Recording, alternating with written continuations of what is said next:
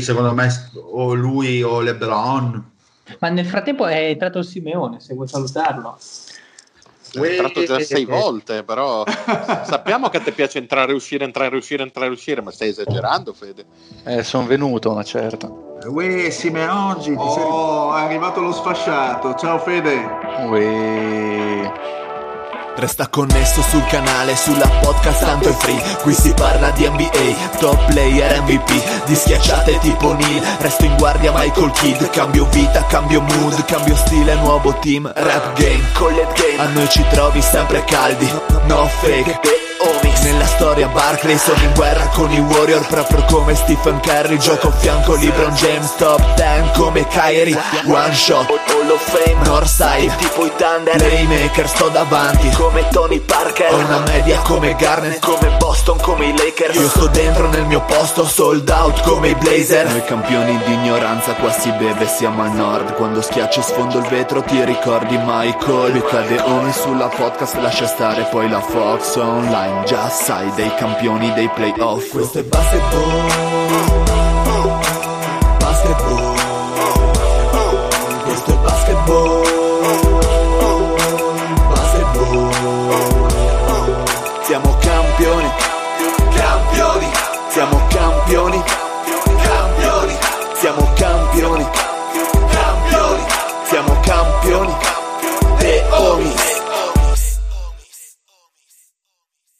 Ciao.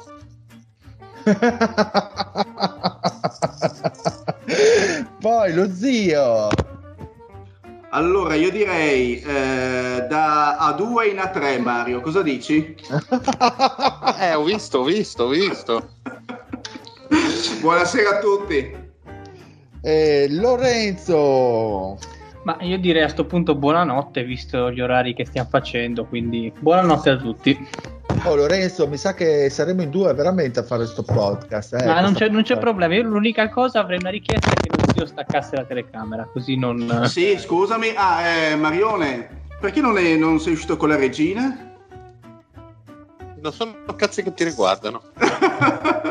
ok, Dile, partiamo, vai. Allora, allora, brutti mostri, cerchiamo di serrare i ranghi qua e andiamo a fare la seconda parte del King of the Hill che avevamo iniziato ben un mese fa. ma, aspetta un attimo, ma non facciamo la commemorazione ai caduti, che c'è un'assenza. Chi sono, chi sono i caduti? Ah, il Federico, una... il Federico eh, una... Simeone. Eh, il Simeone non è venuto in puntata perché c'ha mal di testa, quindi, eh, quindi non potrà neanche fare l'amore stasera con se stesso. E con il sapore. Esattamente, quindi c'è solo lui no, di caduto perché siamo noi. Sì, siamo beh, per adesso sì. Io avevo, un amico che, io avevo un amico che ha fatto l'amore con il sapore. con, con, il sapore? Con, ca- con, Kaori l'ha fatto. L'amore con il sapone o con il sapore? Con il sapore. Eh, cioè, ecco, quindi cosa ha fatto? Ma sai, aveva uno yogurt Müller nel frigo. Ah, ok, quindi ha fatto un po' cono gelato. Come eh, piace, sì, un pochino. Come piace ai vaginoni, quelli che se ne intendono.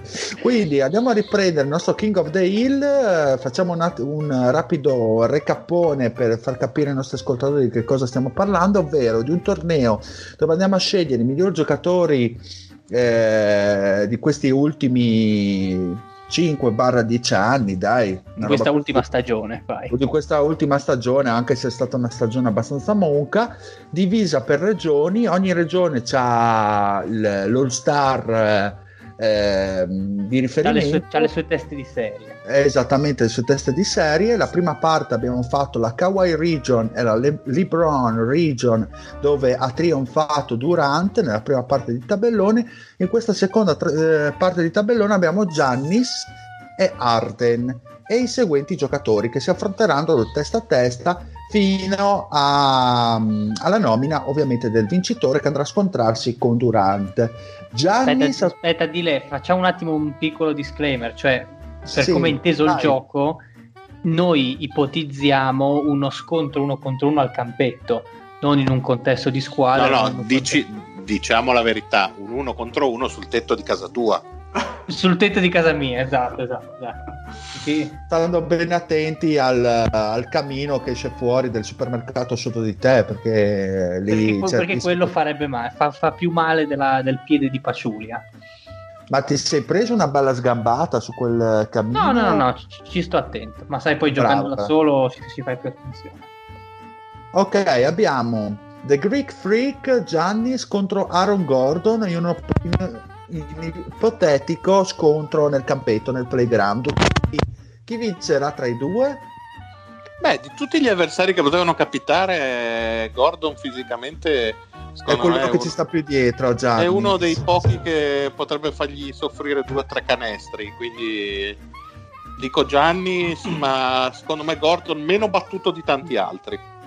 Eh, mi ricordo che davamo anche un eh, ipotetico eh, punteggio. Un ipotetico punteggio, esatto. Al meglio delle quanto, 11. quanto era il punteggio? 11, per... 11, 11, sì. Ma 11 Ma secondo me 6, dai. No, non arriva a 4, secondo me 11, il, il, il, problema è che Gordon potrebbe limitarlo potrebbe limitare Giannis come attaccante, ma in difesa non penso che abbia speranze. Ah, 11-3, dai, una roba del genere.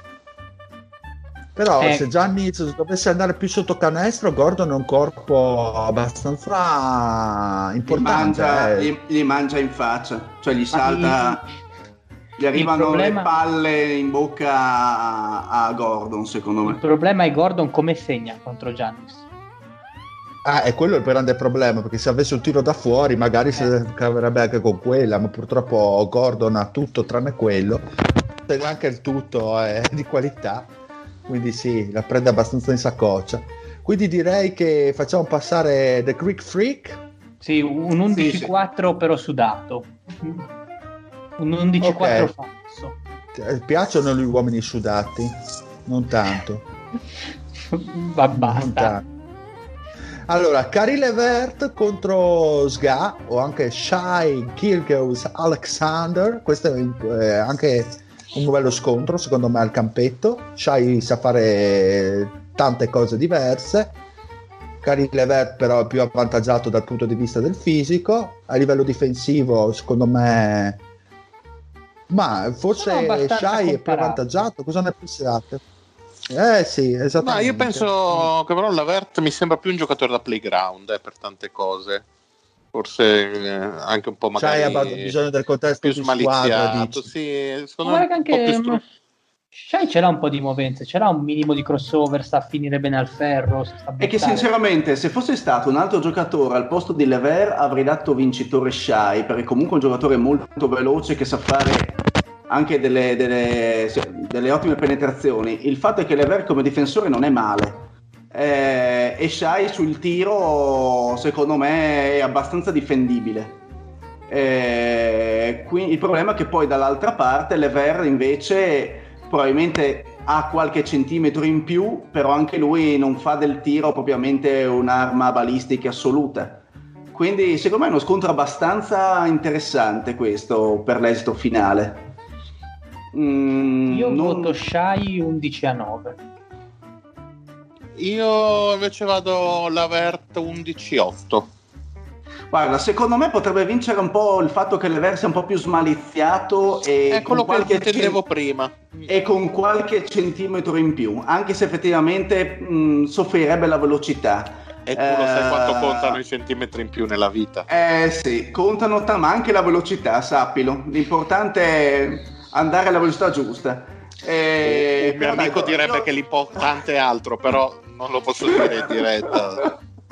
Meglio di no, dai, anch'io do il mio vantaggio all'Ever, non saprei dire quanto, ma secondo me con uno scarto abbastanza ridotto. Dile? Mm, ci sto pensando in realtà, perché non è così. Io non la vedo così eh, scontata eh, come può sembrare. Eh. Potrei preferire Shai, che qua vado abbastanza a mio sentimento, che mi piace più Sgap confronto a Carile Vert, però il discorso che faceva Mario del fatto che, che Sga è un giocatore che dà il meglio di sé in un contesto di squadra, anche questo può rivelarsi abbastanza giusto. Quindi credo che vado su Cari, dai. Vado su Karima veramente a punteggio. Su chi? Scarto. Karim Car- su Karim. Karim. Karim. Ma chi che... Che cazzo è Karim? Karim. è l'amico della borgata, Karim. È quello Karim che gli dà il fumo. Karim Levert. Vado. Karim Levert, detta come Alessandro Umà. Comunque eh, sono poi... già pronto per i tiebreaker, eh, visto che siamo in quattro con le domandine Bravo, vai, bravo. vai col tiebreaker allora, visto che siamo 2 a 2. Ah no, ha scelto ha scelto ha Karim, Karim, Karim, Karim, ha scelto Karim, vai. Karim, Karim Abdul-Jabbar ho scelto. Andiamo con uh, Zion Derrick Rose. Eh. Vabbè. Vabbè. Zion usa l'ex MVP come probabilmente non so, stuzzicadente forse per lo spuntino ma voi siete così sicuri dello Swift? Sì. Perché se Rose prende la palla in mano. Ma ah, cioè, beh, allora... non si può avvicinare a due metri Guarda da che Zion, che Zion lo, lo, ab- lo, abbatte con una scoreggia, eh, secondo me. Ah, proviamo, proviamo così, posto che lo abbatte con la scoreggia appurato, ma Rose del 2011 contro Zion? Eh, combattuta, ma secondo me vince sempre Zai. C'è uno strapotere che veramente che il campetto problema, non glielo mai fai a vedere. No, il problema è che Rose è veramente un animale da campetto, no, mettiamo così, era un animale da campetto, eh, ma il suo limite è sempre l'attaccare il ferro, cioè qui di fronte hai Zion che oltre ai chili c'è centimetri e, e il ferro lo devi attaccare perché altre armi mh, mm, ficcantissime non ne hai. È vero Poi che non può ma il vecchio Rose ti schiacciava due mani sopra Gortat per dire, cioè sopra i centri. Ma... Ho capito, però deve comunque spostare 120 kg. Eh, perché Gortat non è 120 kg, questo sì. È vero che però Zion dovrebbe concedergli qualche metro probabilmente dal perimetro mm, per non essere battuto sul primo passo. E stiamo parlando del Derrick Rose del 2011, però. Vabbè, comunque, visto che stiamo parlando dell'Eric Rose eh, morto e ciancicato, quindi andiamo. Eh beh, andiamo. facile questa, ma senza mani basse, così come la contro Carmelo Anthony. Dile, prova a sistemare il microfono se riesci, che sei un po' saltellante. Ok, facciamo così, andiamo direttamente in ecco, uh, molto meglio. diretta. Molto, molto meglio. Ok. Molto, molto meglio. Ehm, Carl Anthony Towns, Carmelo Anthony, come la vedete? Boia. Eh. Io sono Io abbastanza io sono abbastanza convinto che se la, se la vince Towns. Eh, guarda, per quanto vorrei bollire il Carmelo, però eh, mm. eh, isolamento, proprio cioè uno contro uno. Anche quello è vero. Poi magari anche Udimelo, quindi ancora più. Però voglio dire, Towns comunque ha un tiro da tre che abbiamo visto affi- piuttosto affidabile, visto che ormai è diventato come una guardia praticamente.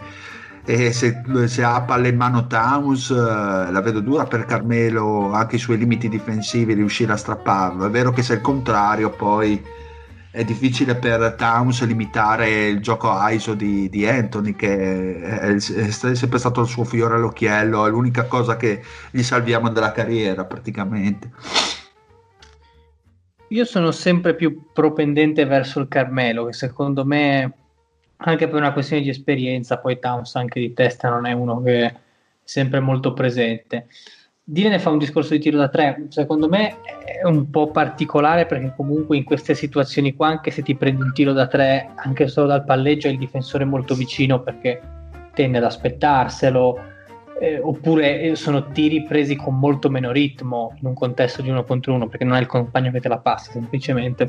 Quindi per questo lo vedo un po' meno pulito. Nelle esecuzioni direi più Carmelo che invece dei tiri dal palleggio ci ha fatto una carriera o presunta tale però è anche vero che li dividono 10 anni d'età eh, e secondo me Carmelo la, l, i movimenti laterali, i movimenti da palleggio non sono quelli del Carmelo di inizio, di inizio carriera. Secondo me Towns non avrebbe grandissimi problemi a difendere su di lui attualmente, nonostante sia più decisamente come, come tipo di giocatore, decisamente più da campetto Carmelo Anthony, da uno contro uno, ma non, non ora Quindi facendo un rapido giro, io dico Carmelo 11-7. Mm. Gli altri? Mm, non lo so, mi sembra una di quelle più equilibrate di quelle che ho visto fino adesso. Dai, per equilibrare dico Towns 11-9. Anch'io come il mare. Anche... Io con, meno di... con più distacco, ma anch'io do Towns uh, vincitore. Ok, perfetto, quindi passa abbastanza a mani basse Towns. Abbiamo Brandon Ingram contro Jamal Murray. Eh, bella. Mm. Bella, ma secondo me abbastanza senso unico perché l'Ingram di quest'anno mi sembra molto più completo, molto più, mm. molto più in grado di gestire Murray che comunque è un... Beh, comunque la stazza sì, in uno contro uno si fa sentire, eh, volente o nolente. E... Sarebbe una bella partita, ma sono d'accordo sul fatto che Ingram sia strafavorito. Anche perché Jamal Murray fa della sua forza comunque il tiro dal perimetro e Ingram comunque ha i centimetri in più, gli mette sempre la mano in faccia, la vedo così. E Ingram alza la mano e gli oscura sì, tutto. lo oscura tutto, non vede una sega a Murray. Sì. Anche abbastanza agile, direi. Magari forse due canestri di Murray, ma in generale Ingram. Perché poi no, Ingram dai, poi. Un po' di più. Oh, ecco, che, che posso dire che Murray, dall'innamoramento che mi aveva fatto nei primi due anni, adesso mi sta un po' scendendo la scimmia per questo giocatore qua, onestamente. Ma io ci credo ancora. Ci so che ogni anno si prova te lo, a dico, te lo dico proprio.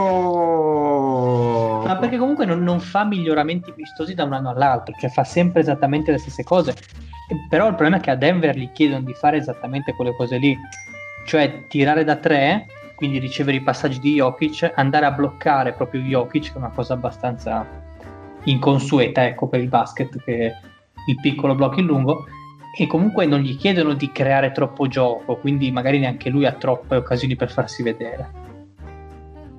Da questo punto di vista. Che bisognerebbe che magari liberassero questo cazzo di lockdown anche per le NBA e magari vederlo quest'anno in ottica playoff per vedere se ha messo qualche mattoncino in più. Sarebbe stato una cosa gradita per avere una visione d'insieme di ciò che è Jamal Murray adesso come adesso. Però onestamente dalle performance che ho potuto vedere di Denver quest'anno mi sembra che abbia messo veramente poca cosa più del, dell'anno scorso. Ma, ma te, te, te dile che cos'è che ti delude? La sua mancanza di saper ah, eh, organizzare il gioco, di saper eh, di essere. Oh, allora, il problema è sempre quello che i Nuggets hanno dimostrato negli anni, diciamo, di mh, direzione con Jokic di essere abbastanza monotematici, soprattutto dal punto di vista offensivo, mentre ne, dal punto di vista difensivo comunque per eh, il materiale umano che c'era eh, i passi avanti sono stati fatti però dal punto di vista dell'organizzazione del gioco in attacco è vero che a Murray gli, gli, gli, è chiesto questo compitino qua ma diventi molto prevedibile e Denver negli anni passati ha sofferto questa cosa soprattutto nel suo incontro ai playoff perché dopo un po' eh, le squadre avversarie capiscono come difenderti e non puoi chiedere a Jokic di tenere l'attacco eh, di, un, di, una squadra ai playoff eh, al 200%, hai bisogno di, quella, di quell'apporto in più, soprattutto in attacco parlo più che in difesa, per una squadra come Denver che comunque fa della fluidità offensiva una delle sue armi migliori. E vedo un Murray che comunque è sempre molto, molto in ombra, soprattutto nel decision making uh, nei, momenti, nei momenti che contano, permettendo che secondo me una delle grandi mancanze è stata anche mm, Gary, Gary, Harris che ha avuto un'involuzione secondo me profonda negli ultimi anni e questo eh, nel gioco di, di, di, Denver probabilmente è un ostacolo in più. E Jamal Murray si ritrova a fare delle cose cioè si ritrova secondo me tanto carico tanta responsabilità è quel tipo di giocatore che eh, sì. che ha questa cosa nelle corde, ecco, mi dà questa impressione, cioè il, non so se è il secondo violino, mi sembra tanto un terzo quarto che manchi ancora un, un attacco a quella squadra e che non Beh, è Mitchup per dire. Non, è, non, è, il nuovo Kyrie Irving come si poteva pensare magari. No, ecco, per dire, ma io per dire, per, per, pensare anche ai primi anni, pensavo fosse molto vicino al gioco di Curry, mm. eh, eh, Jamal, ma secondo me è un'ombra molto sbiadita. Tra l'altro io non mi ricordo nulla a proposito di playoff di, della serie che hanno perso contro i Blazers dell'anno scorso, proprio un buio totale, non mi ricordo nessuno highlights né niente. Boh. No, ma, ma, ma da parte sua dici? No, no, no, proprio da parte mia, cioè io ho come vuoto quella serie lì. Cioè non ti ricordi la partita dei quattro overtime decisa da Rodney Hood, tipo? No, ecco, adesso mi, mi stai un attimo risvegliando le cose. Però, però stavo guardando il tabellone dei playoff del 2019, ho detto, bene o male me ne ricordavo tutte le serie e ho detto Portland, Denver, ho detto, boh, così ho avuto questo, questa mancanza, mi andrò a frustrare. È stata questa serie incredibile. Beh, no, è stata bella, dai. Sì, però voglio dire, sai, basso Rodney... contenuto tecnico, però comunque è stata divertente. Comunque, boh. Magari, manca... penso, magari sbaglio completamente e Mario ha ragione, eh? cioè, nel senso, prossimo anno. No, la mia è una speranza, sai quando ti innamori di quei giocatori ci speri sempre, però vabbè. Adesso sì, quando, ad oggi quando ti caponisci sulle cose vuoi che vadano tutti, tutti sì. i posti. Zio, 10 secondi. Eh, ho capito.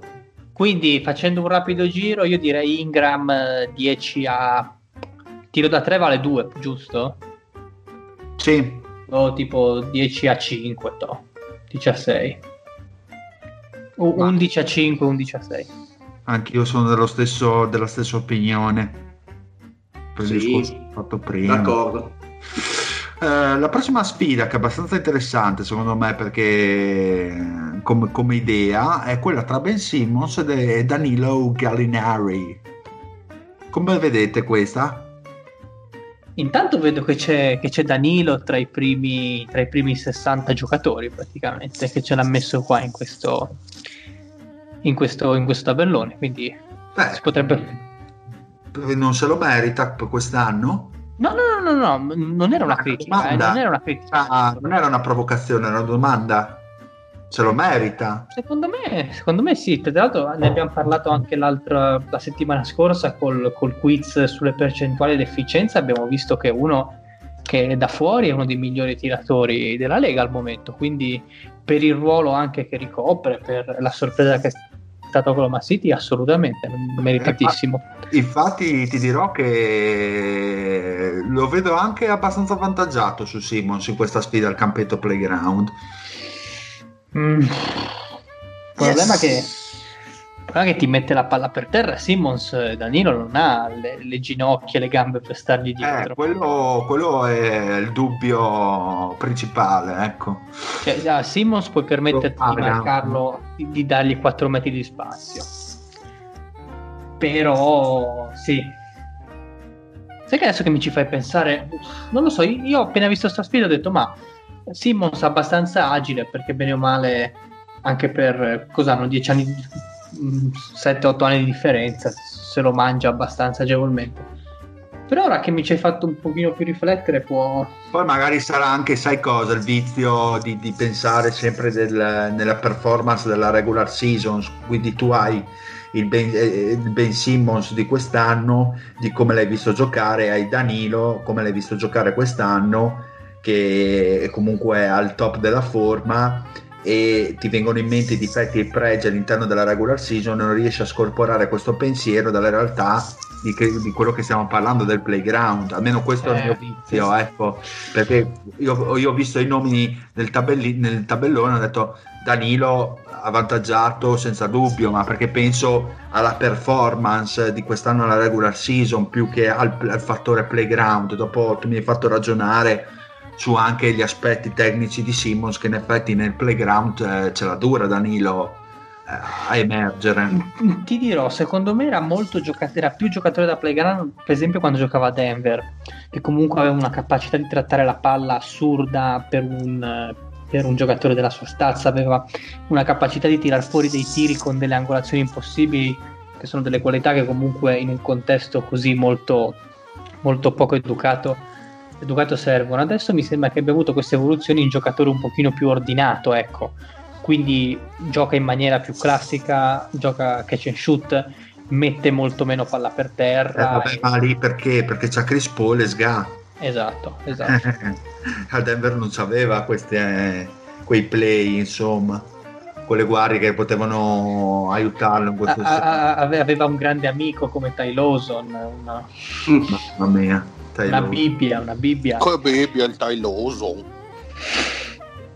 E quindi facendo un rapido giro, io non lo dico subito, voglio sentire voi. Prima, vediamo se mi date qualche spunto. Ma per quello che mi riguarda, vedo avvantaggiato un pochino Gallinari. Uh, mh, lo vedo un attimino un po' più con, con più armi, con più armi al proprio, con più freccia al proprio arco in questo caso.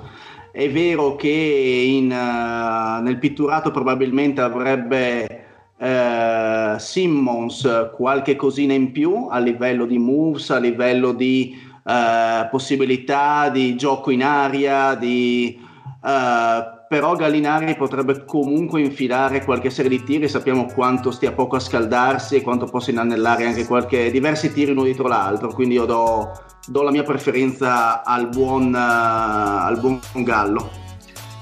Allora, io è da un bel po' di tempo che vedo su Facebook c'è un signore con la faccia un po' da fesso che continua a dire prima gli italiani e mi pare che vada abbastanza bene, quindi voto, voto Gallinari e dico 11 a 8 facendo leva sul suo numero fortunato. Vai. Bene, quindi andiamo con uh, l'altra sfida, eh, Chris Paul contro Middleton. E qua tutti mi diranno CP3 o no? Sì, dai.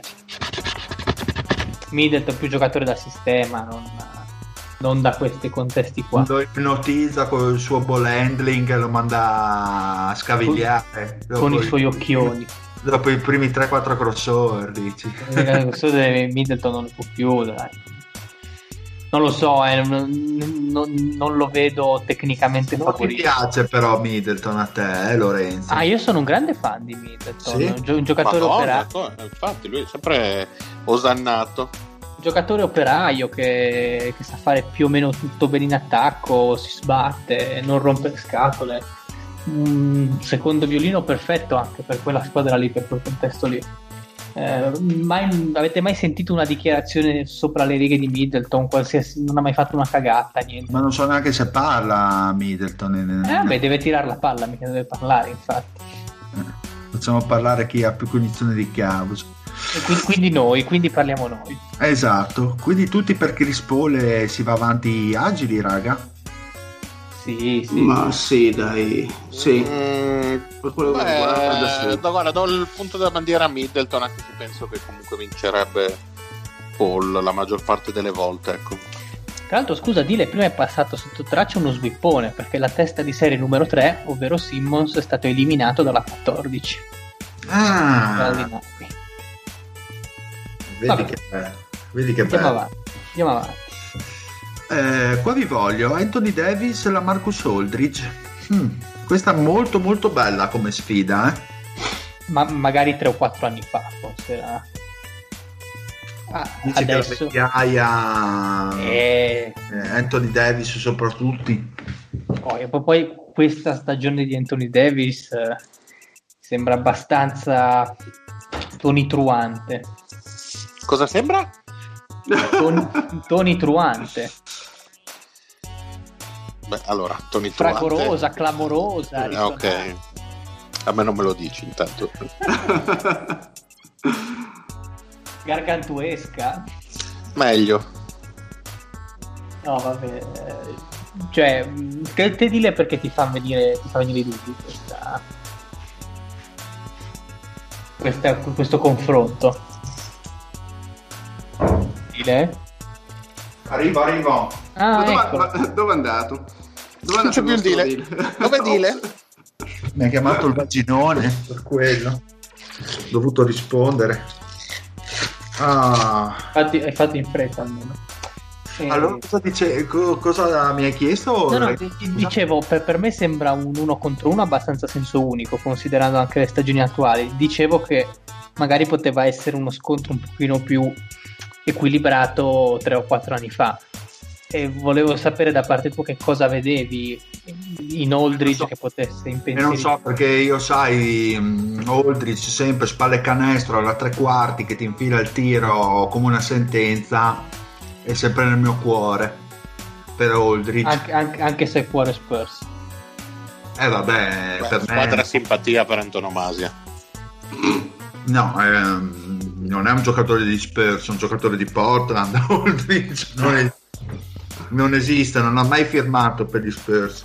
È stato vicino a firmare per i Suns, ma non per gli Spurs. No, ma ci sta il ragionamento che fai, eh, voglio dire. Solo che ti ripeto, quando vedo Aldridge quelle situazioni di gioco lì lo vedo abbastanza immarcabile, però effettivamente l'atletismo, la gioventù di Davis, eh, soprattutto a livello difensivo, oh, yeah. potrebbe spaccarlo in due, eh, onestamente abilità tecnica o meno di Aldridge, voglio dire. Però gli diamo tipo 6 o 7 punti della bandiera, così. Per, sì, sì. Così, sulla fiducia. Ok. Quindi, quindi, quindi passa Davis e direi di andare... Ah, ok. Andiamo con Giannis contro Levert. Ah, avanti, avanti. Avanti, sì, sì, direi, avanti popolo. Zion contro Towns, e qua vi voglio. Eh. Zion contro Towns, io vedo avvantaggiato Towns, eh, Zion per il dinamismo, per, eh, per il tipo di violenza che può mettere in campo. Cioè, Towns non è un mostro difensivo, Towns non penso che riesca a reggere due o tre palleggi di Zion. Oh, certo che Towns lo vedi come un frescone lì, che sta sulla eh, a tirare, e non gliene frega un cazzo. Questo ormai eh, tu su Towns. Non so se hai capito, io non sono un grandissimo amante di Towns in generale, non so se, se traspare. Per eh, quale motivo? Non ho capito di lei. Per quale motivo? Cosa Ma, allora, innanzitutto io ne faccio un discorso princip- mm, innanzitutto estetico, cioè a me non piace vederlo giocare, non mi piace wow. il tipo di... Tanta roba. Cos'è? Ho fatto una dichiarazione troppo pesante? no, no, no, non ti preoccupare, continua pure. Regina in F4? Praticamente. Eh, la... Non ti dico dove l'ha presa la regina, zio. No, comunque, ritornando a Towns, eh, non mi piace perché comunque è molto sgraziato nei movimenti, anche proprio il modo che ha di, di rilasciare la palla non mi piace. E poi non, eh, non, condivido quelli che sono alcuni suoi atteggiamenti in campo, il fatto di assentarsi troppo in alcuni range, in alcuni stint di partita, il fatto che comunque avrebbe dei mezzi atletici e tecnici spaventosi e invece si limita, come dicevamo prima, a fare solo il compitino perché praticamente Towns gioca da guardia, cioè Towns è una guardia di 2,16 m. Sì, sì, è una guardia, è una guardia fatta finita, cioè da quest'anno possiamo dirlo senza alcun problema di, di, di smentita. Eh, esatto, cioè giocasse con un minimo più di fuoco, un minimo più di aggressività, mettesse eh, inchiodasse la palla ogni tanto a canestro così mm, av- sarebbe molto più giustificato in, in, alcune situazioni perché tutti dicono è il contesto di Minnesota però comunque anche lui mi sembra che si sia molto adeguato al, alla situazione al, all'ambiente in generale no? Allora, zio cosa dice a proposito? Ma è che, che Towns è un giocatore un pochino particolare, nel senso che secondo me dobbiamo un attimino uh, separare quello che vediamo nel contesto di squadra da quello che potrebbe essere un uno contro uno in campetto. Eh, perché è vero che non è una scheggia nei movimenti laterali, però è anche un giocatore bravo nel recupero uh, sotto canestro, quindi... Mm, Già il saltino un po' facile, però sotto cioè gli fai una finta. No, no, l'ha, l'ha, migliora- no, l'ha migliorata. In realtà i primi due anni era molto peggio. Adesso un attimino si è un po'. Eh, si è un po' raffinato sotto questo punto di vista. E, um, rimane però effettivamente contro, contro, giocatori del genere un pochino troppo lento. Voi che, che risultato finale avreste dato, sinceramente? Così, giusto per farmi una valutazione. Non lo so, perché Towns comunque è un giocatore che mh, ha tantissimi anni, comunque ha un bel po' di anni NBA, adesso cos'è, quarto anno, quinto anno, Towns. Eh, ha firmato l'estensione, quindi sì, quinto anno. Quinto anno quinto anno, quindi una certa esperienza, ha imparato a giocare anche contro difese importanti nell'ambito dell'NBA, quindi arrivando al succo del discorso, in un contesto playground dove c'è uno Zion che è appena arrivato dal college, si è giocato 4-5 mesi neanche, quante partite ha giocato quest'anno? Una trentina? Neanche, anche meno, vabbè, anche due, meno. Su due mesi fatto. Contro un giocatore che comunque è giovane, forte, che si è fatto 5 anni di NBA, che può mettere la sua esperienza in pratica nel playground, lo vedo avvantaggiato. L'unica cosa è che forse ha ragione un attimino il, il Lorenzo quando dice che potrebbe risultare un pochino molle in termini di, di voglia di vincere.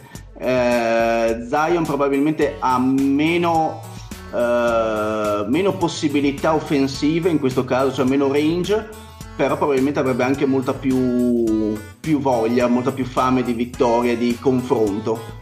Uh,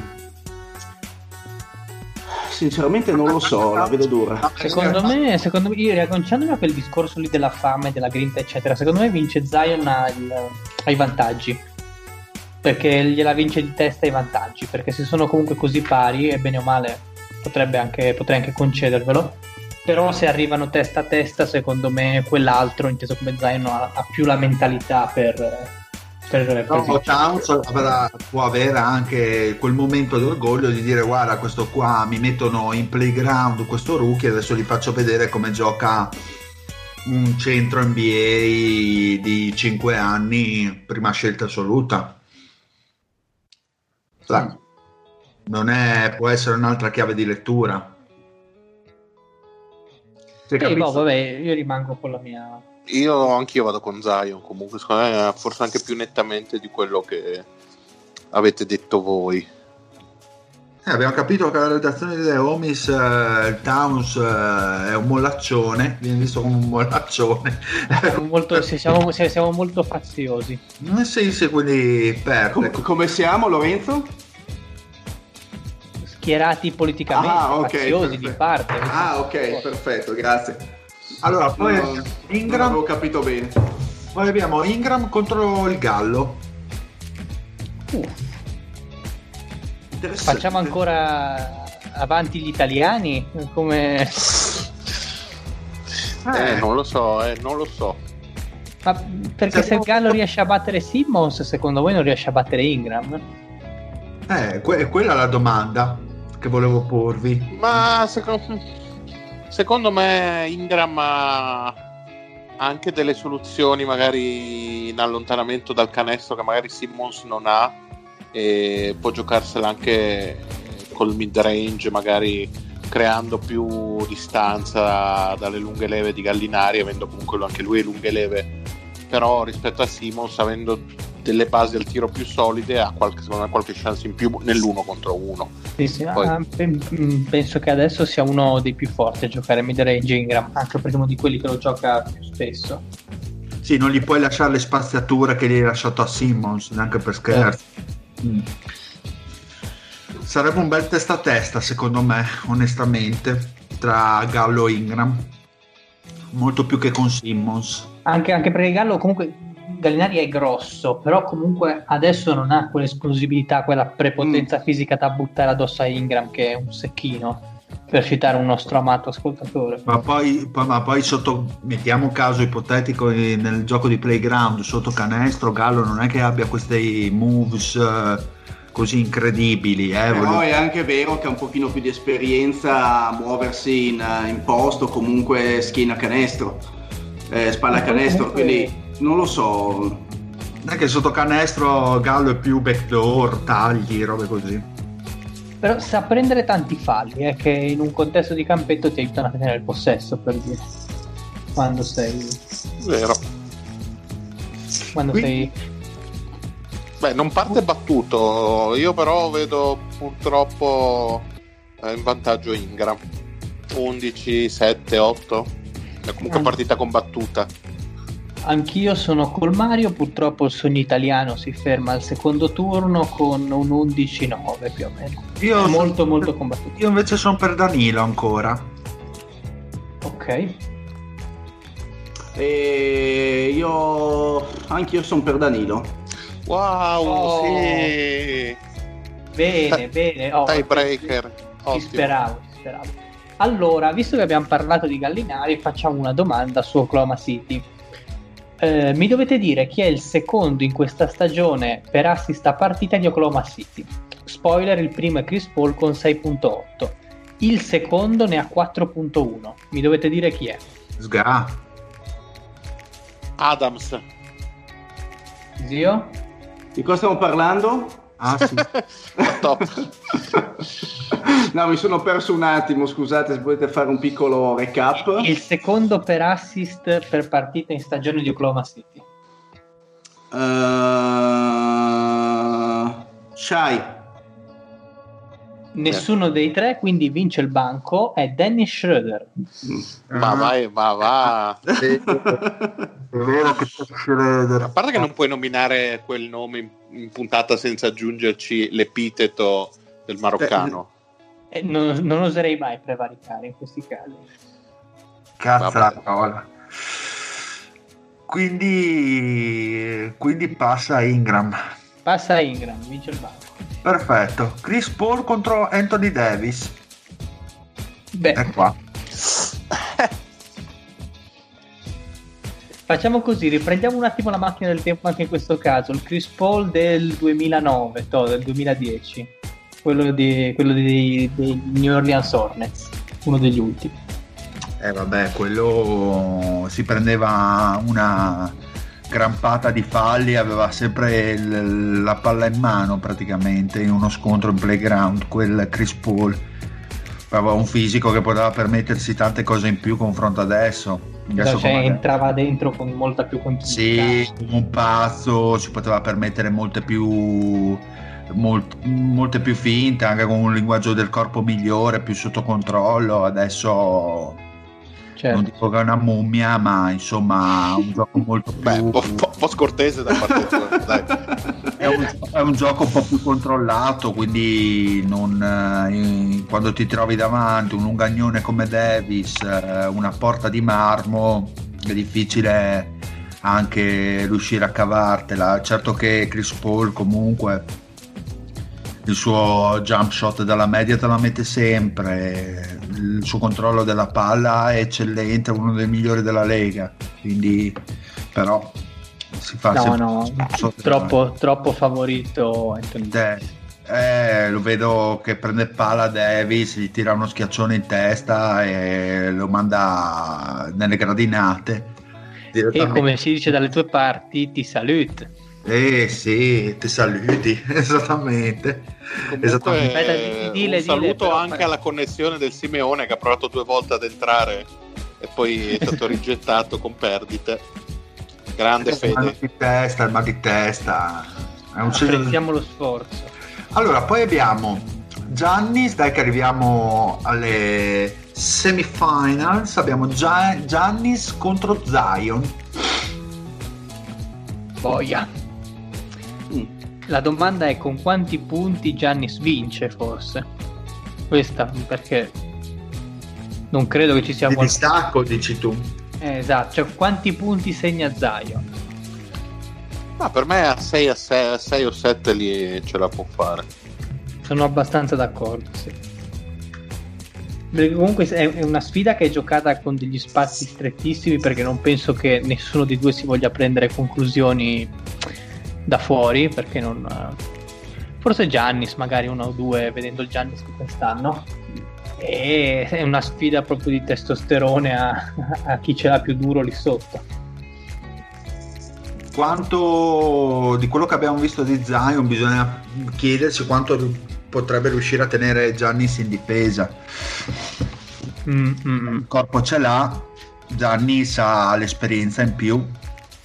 E insomma, Cioè, eh, pot- potenzialmente possiamo avere una, una sfida magari una sfida futura quando Zion gli dai altri due o tre anni di NBA sulle spalle. Eh, già magari lo metti...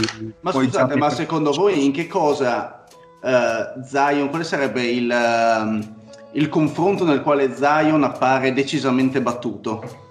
Cioè con più... Eh, nel quale avrebbe più difficoltà a marcare Antetokounmpo?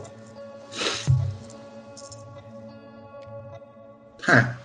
No, nel, nel senso che quando Giannis gli parte a canestro comunque mm. ha una certo, capacità certo, fa retromarcia però, di due metri però, prende velocità e non lo puoi ok, ho capito mettiamo eh, ipotizziamo il campo in cui uh, Giannis ha la palla sul perimetro e, e Zion gli concede un metro e mezzo due cioè quello che lui reputa necessario per non essere battuto sul primo passo soluzioni per Antetokounmpo quali sarebbero?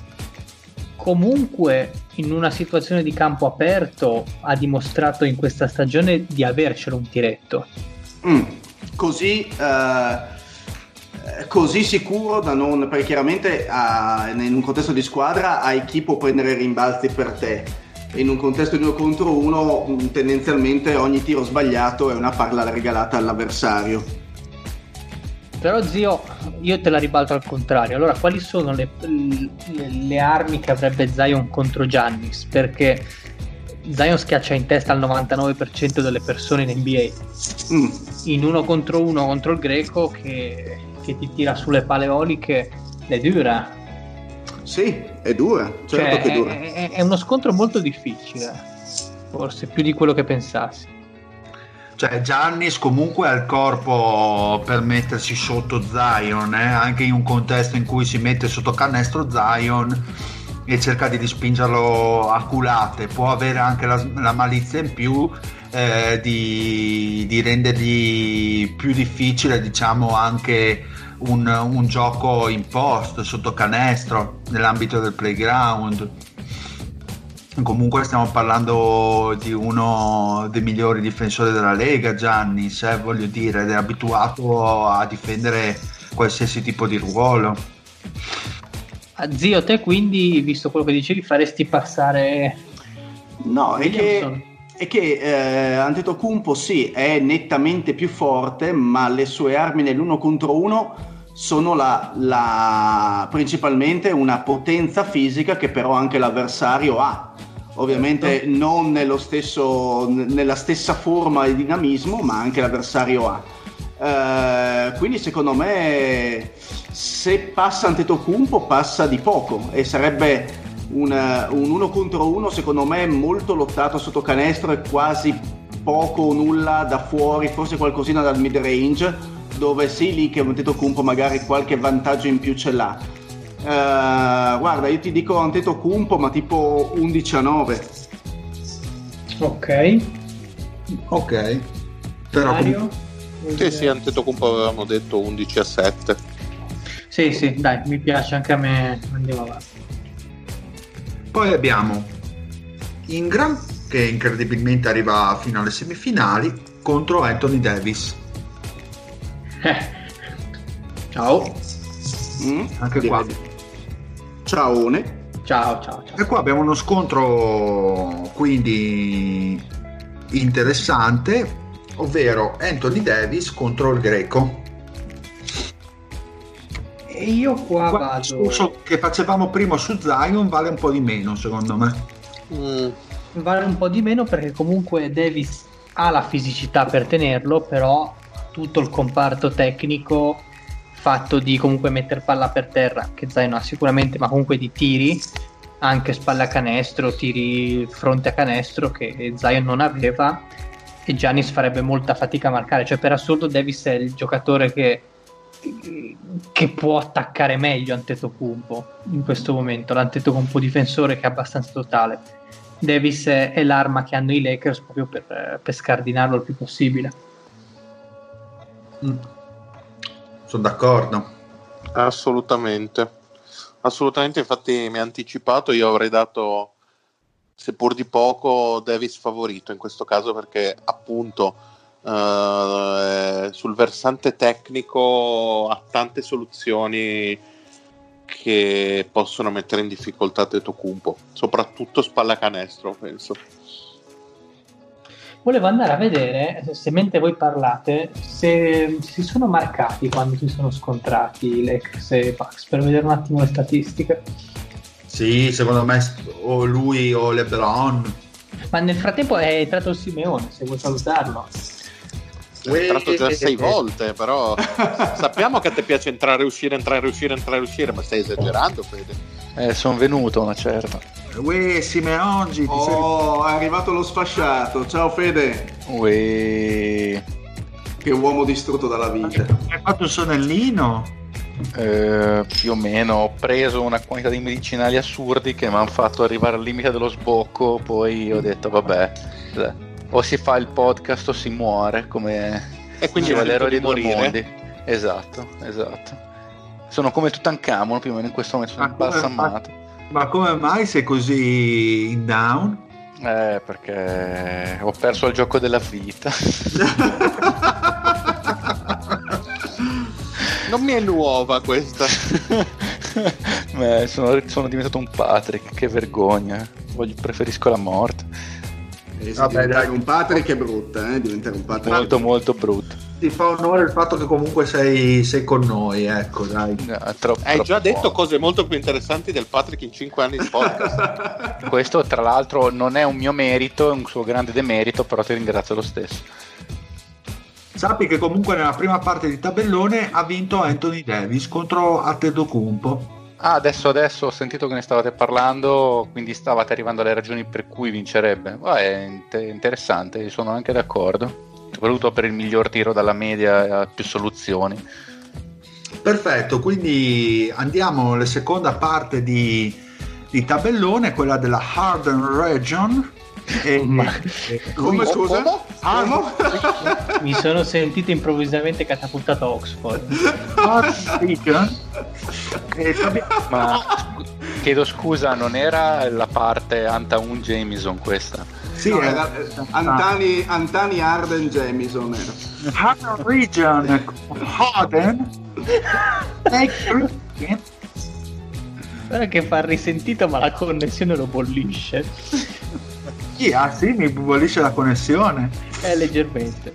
Ok, abbiamo Arden contro Griffin. Chi vince ragazzi?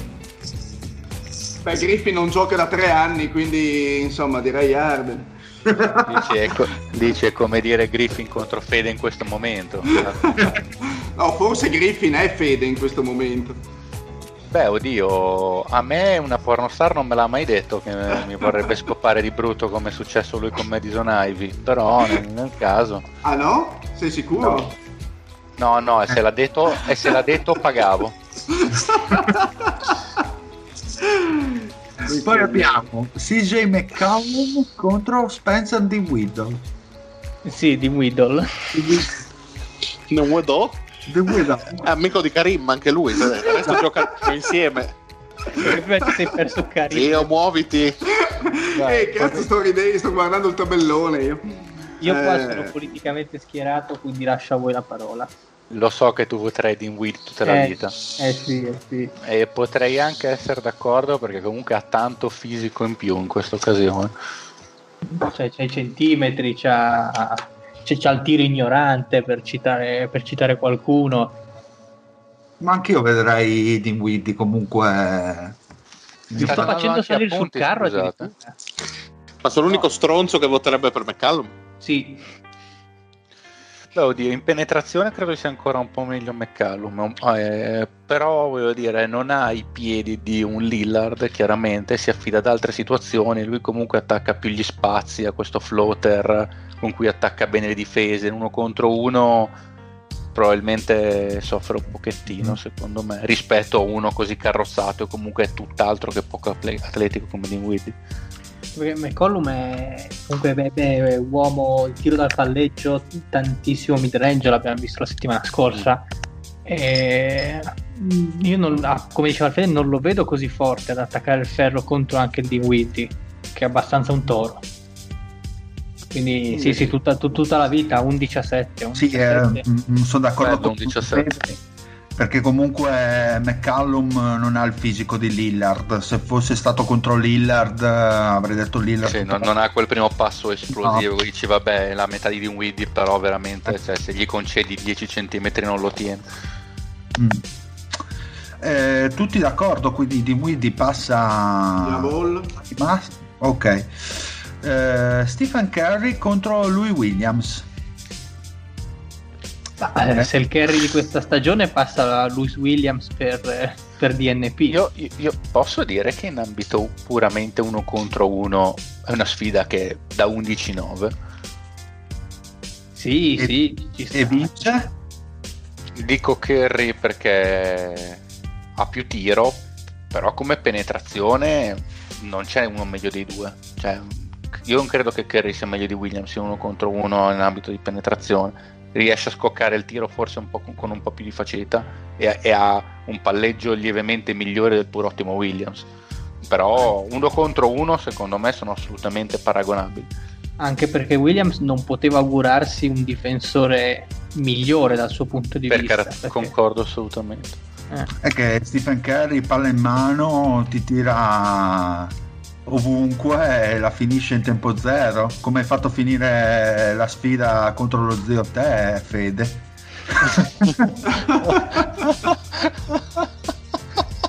con la mossa alla Marcus Aldridge esatto bravo Dai, la vedo così io questa sfida ricordo con le, c'è con... chi senza pietà e... me lo ricordo con la ninfa che era lì gioiosa stava quasi pensando di sposare me poi per mia fortuna è scesa più mi ti consigli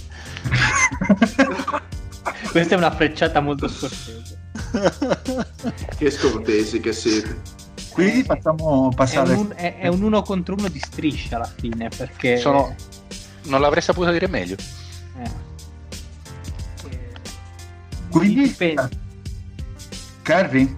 Cioè è un uno contro uno strano perché può finire 11 a 9 come diceva il Fede o 11 a 0 come dicevi te, è molto particolare. Però, sì, però, lo, Will, però lo Williams secondo me è il classico giocatore da playground.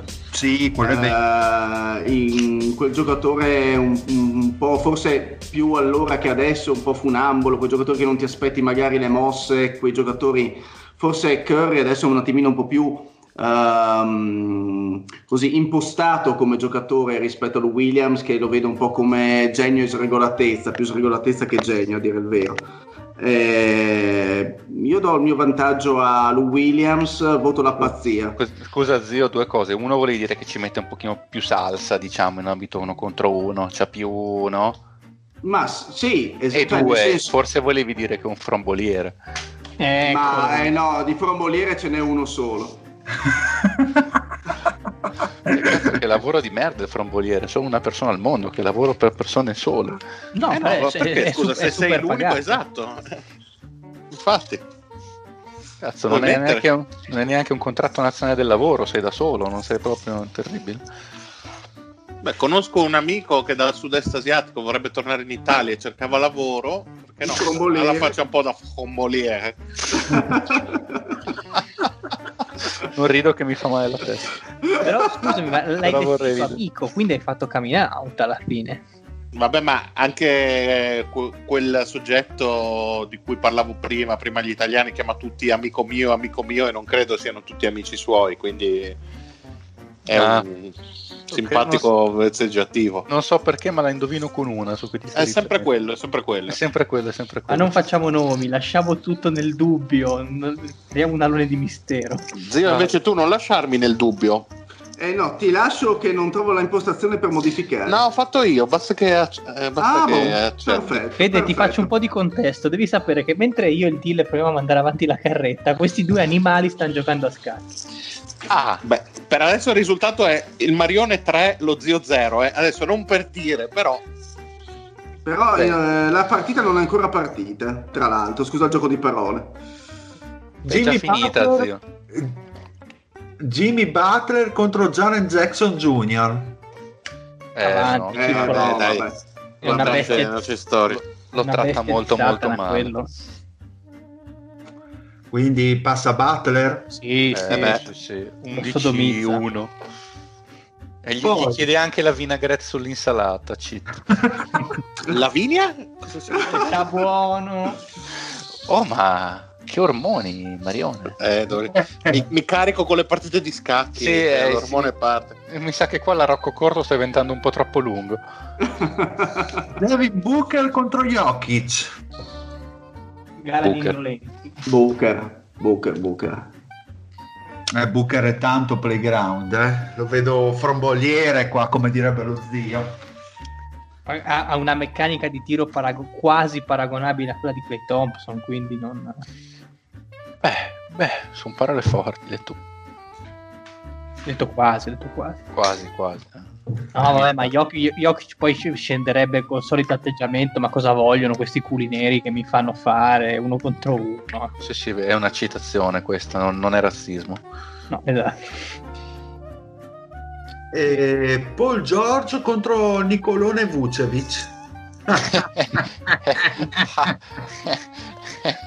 ah, dip- dipende perché se il primo premio di se mangiare premio... hot dog la, la sfida sì, dai, ci può stare no, ma, ma, ma, se metti tipo il primo premio 30 milioni di dollari vedrai che te la vince, sì, ah, te la vince. giusto la, la, giusta domanda che vuole porre Lorenzo è ma Vucevic è in scadenza di contratto? ecco esatto glielo esatto. dico prima di, di, scendere nel playground Fede no perché e altrimenti vince Vucevic 11-2 no vabbè dai vai col pollo col pollo 2, il pollo ruspantino. Bello il pollo 2. Paul George, ok. Quindi Darren Fox contro Bam Adebayo. Ah, eh, Questo no, è già interessante. Secondo me no, perché per quanto sia un giocatore meraviglioso, la Debaio di questa stagione, anche lui è tanto sistema. Cioè lui funziona in un contesto estremamente di squadra, no. in cui gli chiedono di essere il famoso fluidificatore, smistare, generare tiri buoni per i compagni e a volte anche attaccare. E bollire anche, soprattutto. Bollire, e bollire. E Fox invece lo vedo molto più, molto più playground, crossover, altissimo voltaggio. Vabbè, ma non, gli vede ne- non lo vede mai, secondo me. Cioè... Eh. C'è troppa differenza atletica. No. Cioè, senso... Voi perché la vedevate più equilibrata di me? Ma anche no, nel senso che Fox va al doppio della velocità di Adebayo, per quanto Adebayo uh, abbia una discreta velocità laterale, ma non, non, da tenere Fox, questo è poco ma sicuro. Quindi secondo me non è che ci sia molto di cui parlare.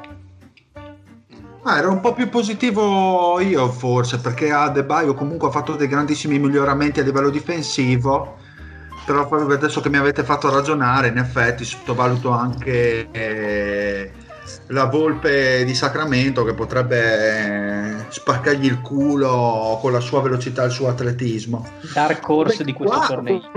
Qua sarebbe interessante vedere comunque una marcatura diretta in regular season, ma non ci sarà se, se dà dei dati in più. Ma no, ma Con... ci mettono Butler, semmai. Mm, anche quello è vero. Penso che metteranno mai a Delvati. Quindi Fox. Okay. No, no, va bene, va la bene. Volpe, la volpe, la volpe, la volpe. La volpe, eh. Sacramento vince. Embiid contro Blezzo. Ovviamente Blezzo, Dille, giusto? Ma sei matto. Grande professionista. Grande tiratore. Eh. Ok, questo, questo, tabellone è un po' più minchione confronto a quel, al primo. Aveva qualche sfida. Beh, comunque in uno, in uno, contro uno eh. oh, non è banale in realtà. Cioè, comunque dal palleggio uno contro uno, per quanto sia, Embiid non è che lo tiene Bledsoe. Cioè, tutto bello, tutto bene, però non è proprio l'uomo dell'incredibile scivolamento laterale, Embiid ha altre qualità primarie, non è male, però cioè, è meglio De Baio per dire come pura velocità laterale. Certo. E lì... Però secondo me è ancora leggermente superiore facendo la terra di tutto. No, se, se, ah, se, lo prende, se lo deve portare a spalla canestro ogni azione, poi con calma amministrare da lì. Ci eh, sta. Conta che ha la palla, ha la palla in mano in bid, comincia in bid. Ah, in, comincia in bid palla in mano, ah, allora.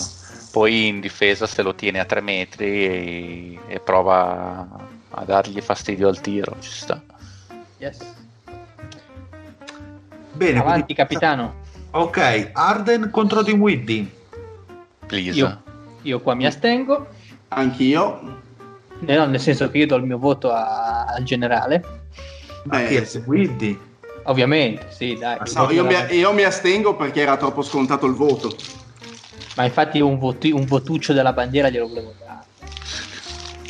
Avanti, Va- avanti. Beh, Curry- Stephen Curry contro Jimmy Butler. Sai che Eh, Io qua vi eh, volevo, io secondo con me me- qua vince Butler. anche qua- secondo me. Io sapete che sono un carry lover, ma mi tocca darvi ragione. Secondo me al playground eh, Vince Butler. è avvantaggiato Butler, sì. Butler. sì. Lo, lo- lo apre come una verza, Carrick. Comunque a livello. E comunque a, li- a livello di difesa sul perimetro non è che gli lascia Sì. grandi chance a sparaccare, eh? Vogliamo No, no, citare vabbè, The sì. Last Dance, lo, lo apre come Rodman apre in Carmen Electra in quelle 48 ore di pausa che diventarono 5 giorni. E io devo ancora vederle tre qua. Eh, qui gli hai fatto lo spoiler. Vabbè, dai. Dio, che Rodman si apriva a Carmen Electra credo non sia uno spoiler. Però si è rotto tre volte il pene, ricordiamolo. Mamma mia. Ragazzi, se ti si rompe il, tre volte il pene vuol dire che l'hai anche aggiustato tre volte. Resilienza. Quante ne sai, Fede? Eh, Ma chi l'ha visto il documentario del Mike Hall? Pensavo il pene, pensavo il pene rotto del Rodman. Io ho Quello visto no. i primi due. Idem. poi io sono arrivato a metà della terza, della quarta Eh, puntata. vabbè, dopo una piccola recensione. Dopo lo facciamo, dopo ne parliamo. Mm. Eh, allora abbiamo il Buchan contro il Paul George. E il Bouquet fa una bella, fa una brutta. Eh, il Buchan va a fare. Ma che? Mitch Buchanan? Eh sì, Eh. Mi- Mi- Michele. Bocchino, Mitch Buchanan. Esatto, il, Dev- il Devin Buchan. Bello Buchanan alla bolognese. esatto. Buchanan, bello, mi piace. Ora quando vedrai Booker eh, ricorderai sempre che è il Buchan. Sì, non me lo dimenticherò mai più il Buchanan. Eh, fa solo bocchini al Paul George, mi sa, il Buchan. Grande. Sì, dai, attaccanti paragonabili, uno dei due è un migliore difensore, diciamo che è abbastanza facile. Migliore Sì. ad essere gentili, eh, perché proprio... Eh, buon, dai. Sì, Non poi- ha la squadra per difendere. No, no, fa cagare a livello difensivo Booker, eh, sì. Non Come hai sei duro con i tuoi giocatori. Eh vabbè, oh, è un limite, cosa ci devi fare? Abbiamo la Volpe di Sacramento contro il Frescone di Filadelfia. Secondo me la Volpe, la Volpe ne sa, eh. Beh, che Perché ne quello- sappia... Ci Metti mancherebbe Sacra- altro. Se no, Mentre- non giocherebbe a Sacramento. Beh, qua potremmo aprire una grande- grandissima parentesi. Apriamola, è dai. proprio, è proprio- è proprio- è proprio- ma è un duello filosofico. Sono, contano di più i lunghi o i corti? Gli alti o Eh, i sui Merda, lunghi gli- e i corti.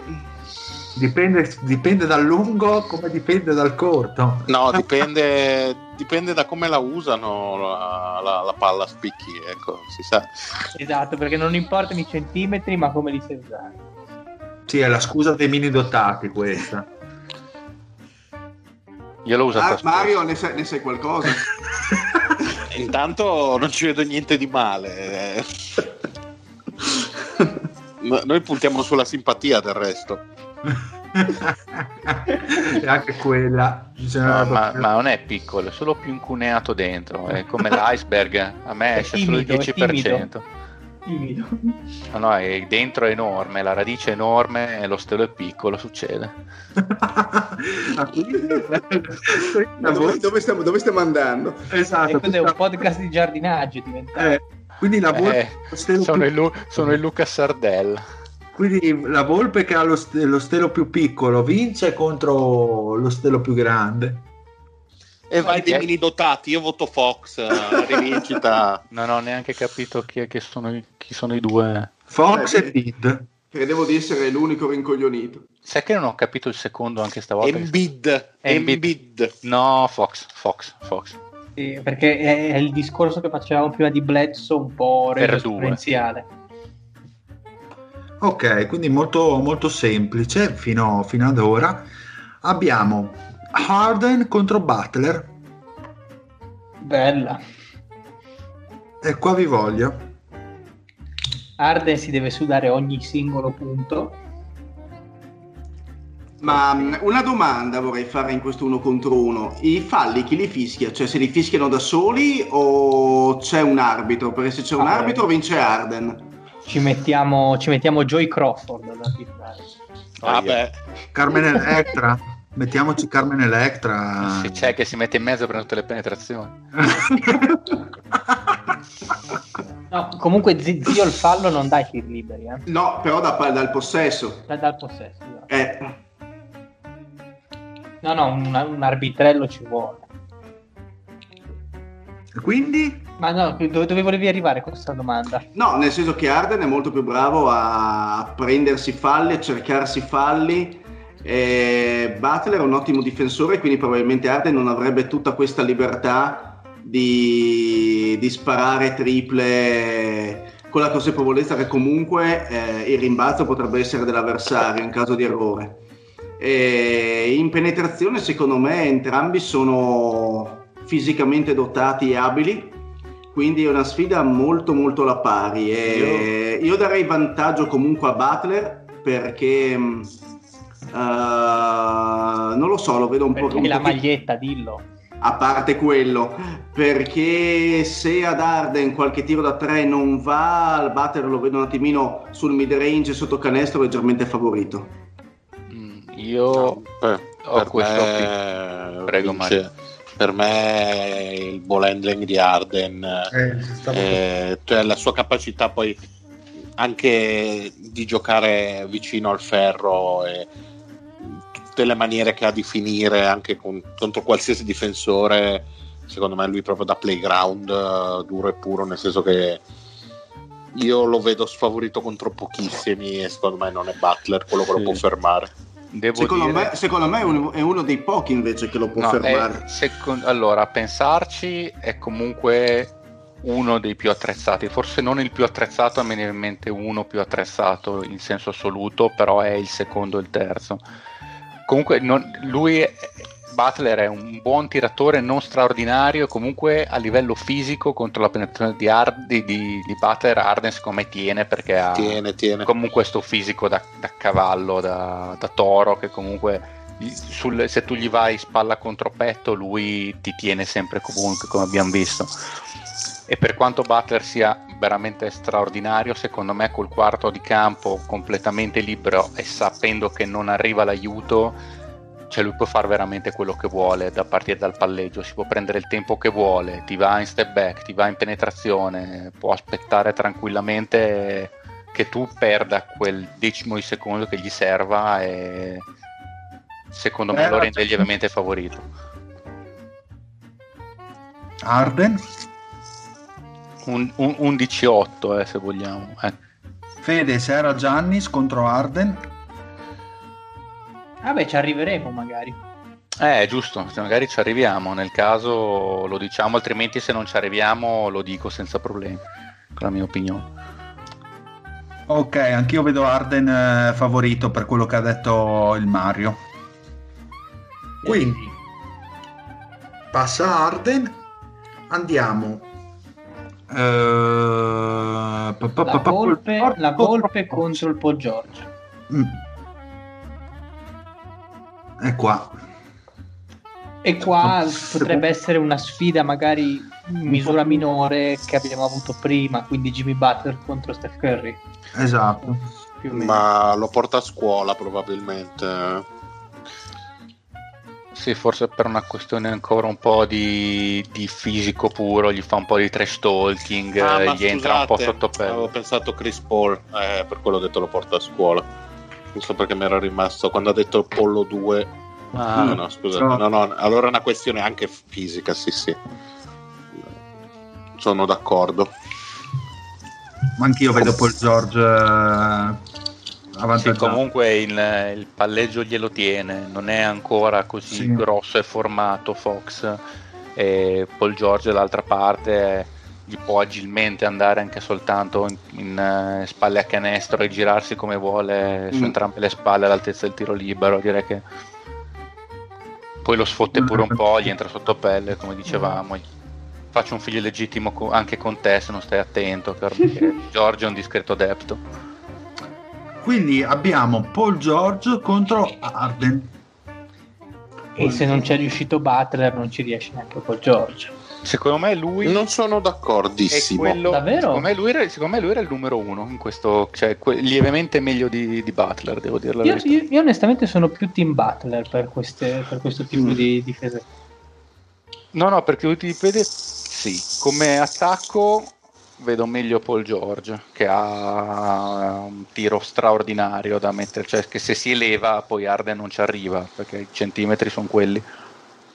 Certo. E comunque Mm. come difensore sul- come piedi George secondo me ha dimostrato di stare con Butler, è meno fisico, meno È meno esplosivo Cattivo. di Butler. è meno cattivo fisicamente, meno esplosivo dal punto di vista proprio eh, dell'adrenalina, però come velocità di piedi non è sotto. E poi c'è una stazza anche diversa, c'è altre leve. Però Sì, si può- sì, eh, ribadisco Mario, che scusa. secondo me rimane favorito Arden, ma me lo vedrei favorito tipo ai vantaggi. Sì, magari sta. che la risolve in step back da tre. Va detto che super rispetto a contestato. Butler, eh, la- se, se gli va la se gli va di spalla contro e penetrazione è un po' più leggero George rispetto, è un po' meno piazzato rispetto a Butler, quindi potrebbe metterla un pochettino di più sul, sul canestro sporco Arden. Probabilmente lo vedo comunque in vantaggio.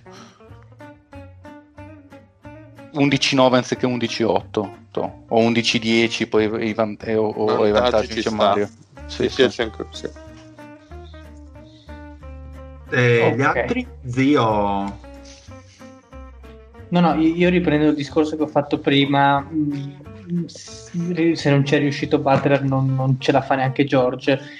E bene o male, le- il, il leggero confronta- confrontiamo i due, cioè Paul George e Butler. Butler, come dicevamo, ha più eh, potenzialità in difesa, George ce l'ha più in attacco, quindi si pareggiano. Onestamente, quindi i punteggi bene o male verrebbero sempre gli stessi, quindi 11-8, 11-7. toh. Sì, sono d'accordo. Sono d'accordo Ci con sta. Lorenzo. Quindi passa- Eh, quindi, quindi passa a passare. Ok, perfetto.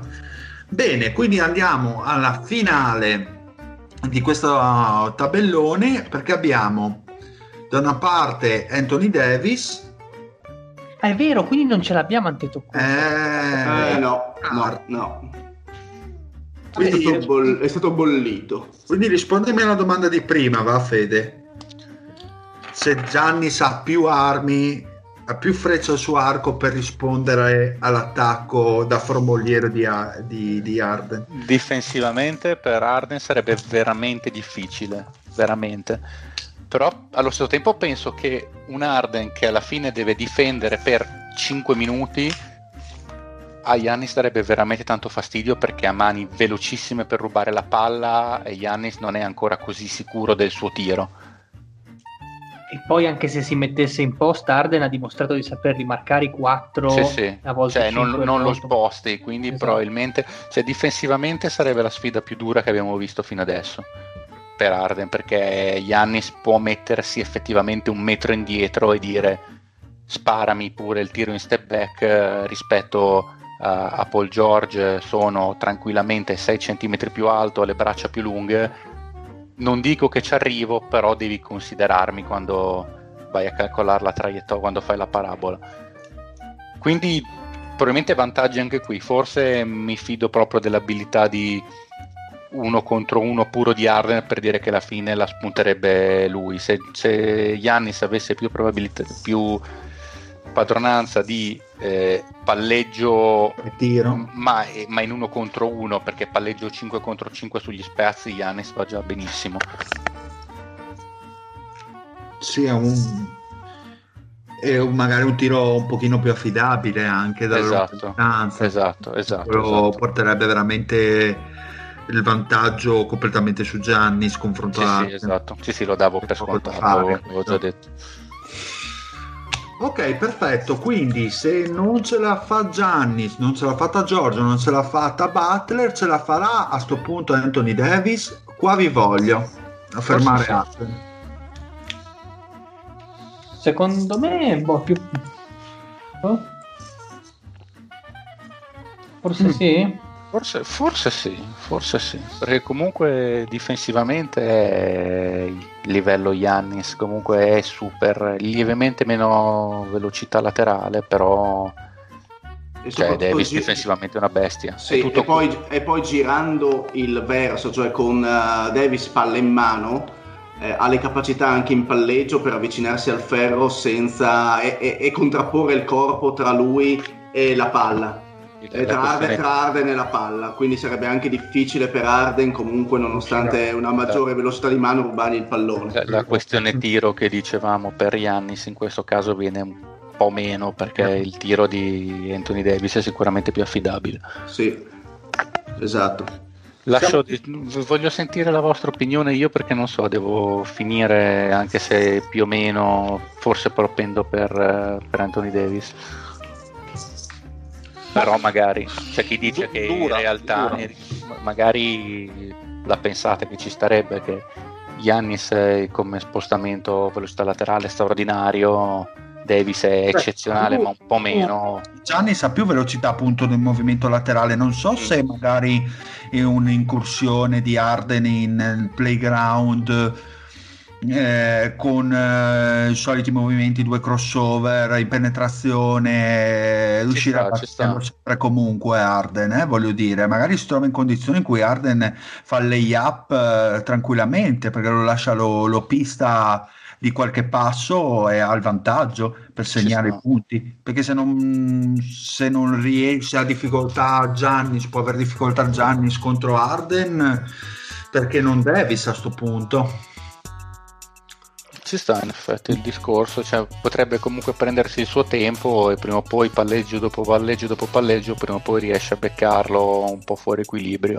Ci potrebbe stare effettivamente, se c'è una persona al mondo che può farlo è sicuramente lui. Poi sì, altre grandi armi deve per forza andarlo a prendere difensivamente già dal perimetro, non può aspettarlo sotto perché sennò Arden lo, lo massacra si trova in una condizione abbastanza di svantaggio secondo me in difesa. Non so sarei eh, un po' più per Arden ecco. Perché se mi bruci la carta Giannis eh, per quello ti ho fatto la domanda appunto per mm. arrivare poi alla mia conclusione su questa sfida. Allora forse potrei votare Arden tutto, io tutto, sono tutto leggermente più per Davis perché secondo me ha più soluzioni offensive da mettere in campo quello è verissimo sì, sono d'accordo, sono d'accordo, con Lorenzo, anche perché Davis dalla media è, è abbastanza una sentenza, oltre che da chi sotto. Chi avrebbe la palla in mano? La, la testa di serie. Ah, no, eh, qua no, qua lancio della moneta, perché sono tutte e due... No, aspetta un attimo. Eh, no, l'avrebbe Arden, perché Arden è numero uno e Anthony Davis è numero due. Mm-hmm. Eh. Mario, Dacci tu la tua opinione. Dura, durissima. Resto ancora con Arden, però non lo so, nel senso che le dimensioni sono veramente veramente come dire a favore di Davis e sappiamo che tipo di difensore possa essere eh, però la capacità di Arden di prendersi un tiro o una penetrazione contro chiunque me lo fa leggermente preferire. Cioè, quanti, quanti, sbagli si può permettere Davis per non far vincere Arden? Questa è la mia domanda. Eh, potrei... Massimo due, forse. Sì, sì.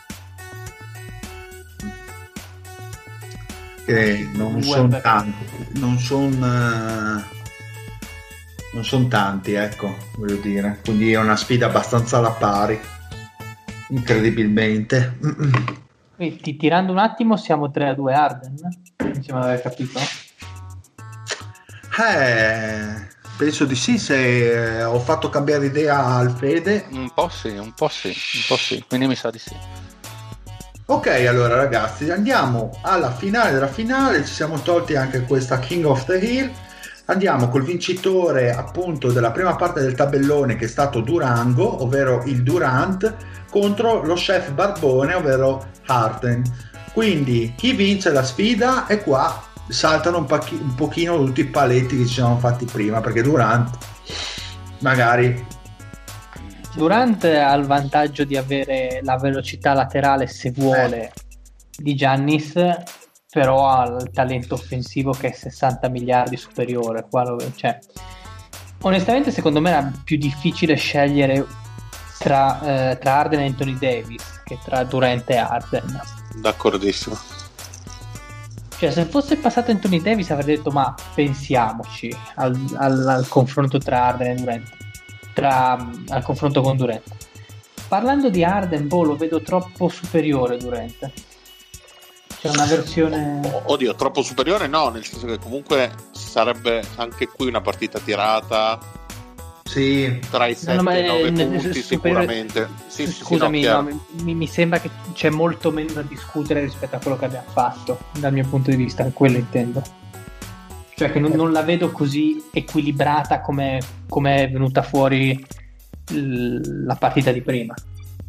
Vi faccio la domanda, cioè quali sono le armi di Arden per poter fermare Durant?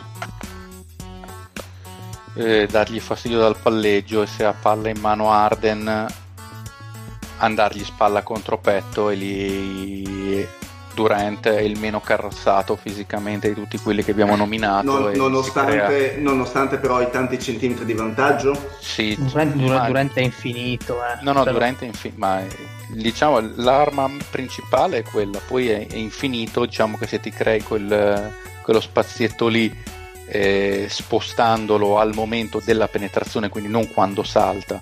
Deve mm. essere ovviamente la classica mossa che fa Arden, che ti va lui apposta a cercare il contatto, ti, ti costringe a saltare tre decimi di secondo più tardi e quindi non riesci a contestargli il tiro. Però effettivamente il tiro è al top assoluto a livello ever. Il, il palleggio c'è tutto. Fa arresto e tiro quando vuole da qualunque posizione fai veramente fatica a fermarglielo è difficile contro Durant è veramente difficile mm. sono abbastanza d'accordo zio tu invece zio anche tu no Durant ma direi proprio di sì ok perfetto quindi vinte questa King of the Hill, il Durant. Il Durant, siete sorpresi di questa vittoria alla fine? No, una... io me l'aspetto, io onestamente me Era il mio cavallo dall'inizio. Eh, ma, ma, ma, non è vero, Mario, cosa stai dicendo? Cosa vuoi? Stai impari a giocare a scacchi piuttosto. Sei, sei, un, revi- sei un revisionista. Pagliaccio. Eravate tutti sorpresi di vedere Durant comunque vincitore? Io, io sono, ero partito proprio eh, con l'idea di votarlo sempre in qualsiasi matchup. Perché secondo me nell'uno contro uno, sui due lati del campo, in una situazione proprio che devi attaccare, devi essere un attaccante puro ed essere un difensore sulla palla, secondo me durante il, la massima espressione in questo momento. Ci vorrebbe il miglior Jordan per cavalcare insomma un po' l'onda Bulls che c'è in questo periodo. Bravo, mi hai dato, mi hai dato un bel assist, mi piace quando mi date gli assist così belli piccanteri e quindi andiamo a parlare, mi, mi, appunto, andiamo a parlare di The Last Dance, questo documentario che è uscito su Netflix, quante puntate al uh, documentario? Sono quattro e ne escono due, due a settimana ogni lunedì. Su Michael Jordan. Quindi chi l'ha visto di voi? Io, io, io come dicevo io no. sono arrivato alle prime due. Oh, ok, io eh, uguale. A me, a me, manca l'ultima mezz'ora della, perché è uscito proprio ieri e mi manca. Ho visto però la terza puntata, a metà della quarta, sono arrivato appunto al Rodman che fa il pazzo che entra oggettivamente nel pantheon degli esseri supremi di sempre. No, però dile, dile magari se, se, senza entrare troppo nello specifico, io volevo riprendere un discorso che si faceva sul gruppo Telegram. Ok, va bene, su, vai tranquillamente. Su, sul fatto che si era creata una discussione mm. eh, in cui eh, so, da una parte si sosteneva che eh, ovviamente è fatto molto bene, un buon prodotto eccetera eccetera, però alcuni muovevano la critica secondo la quale sono cose che già si sapevano, cioè è un documentario che non aggiunge nulla di nuovo al, a, alla mistica che avevano questi Bulls.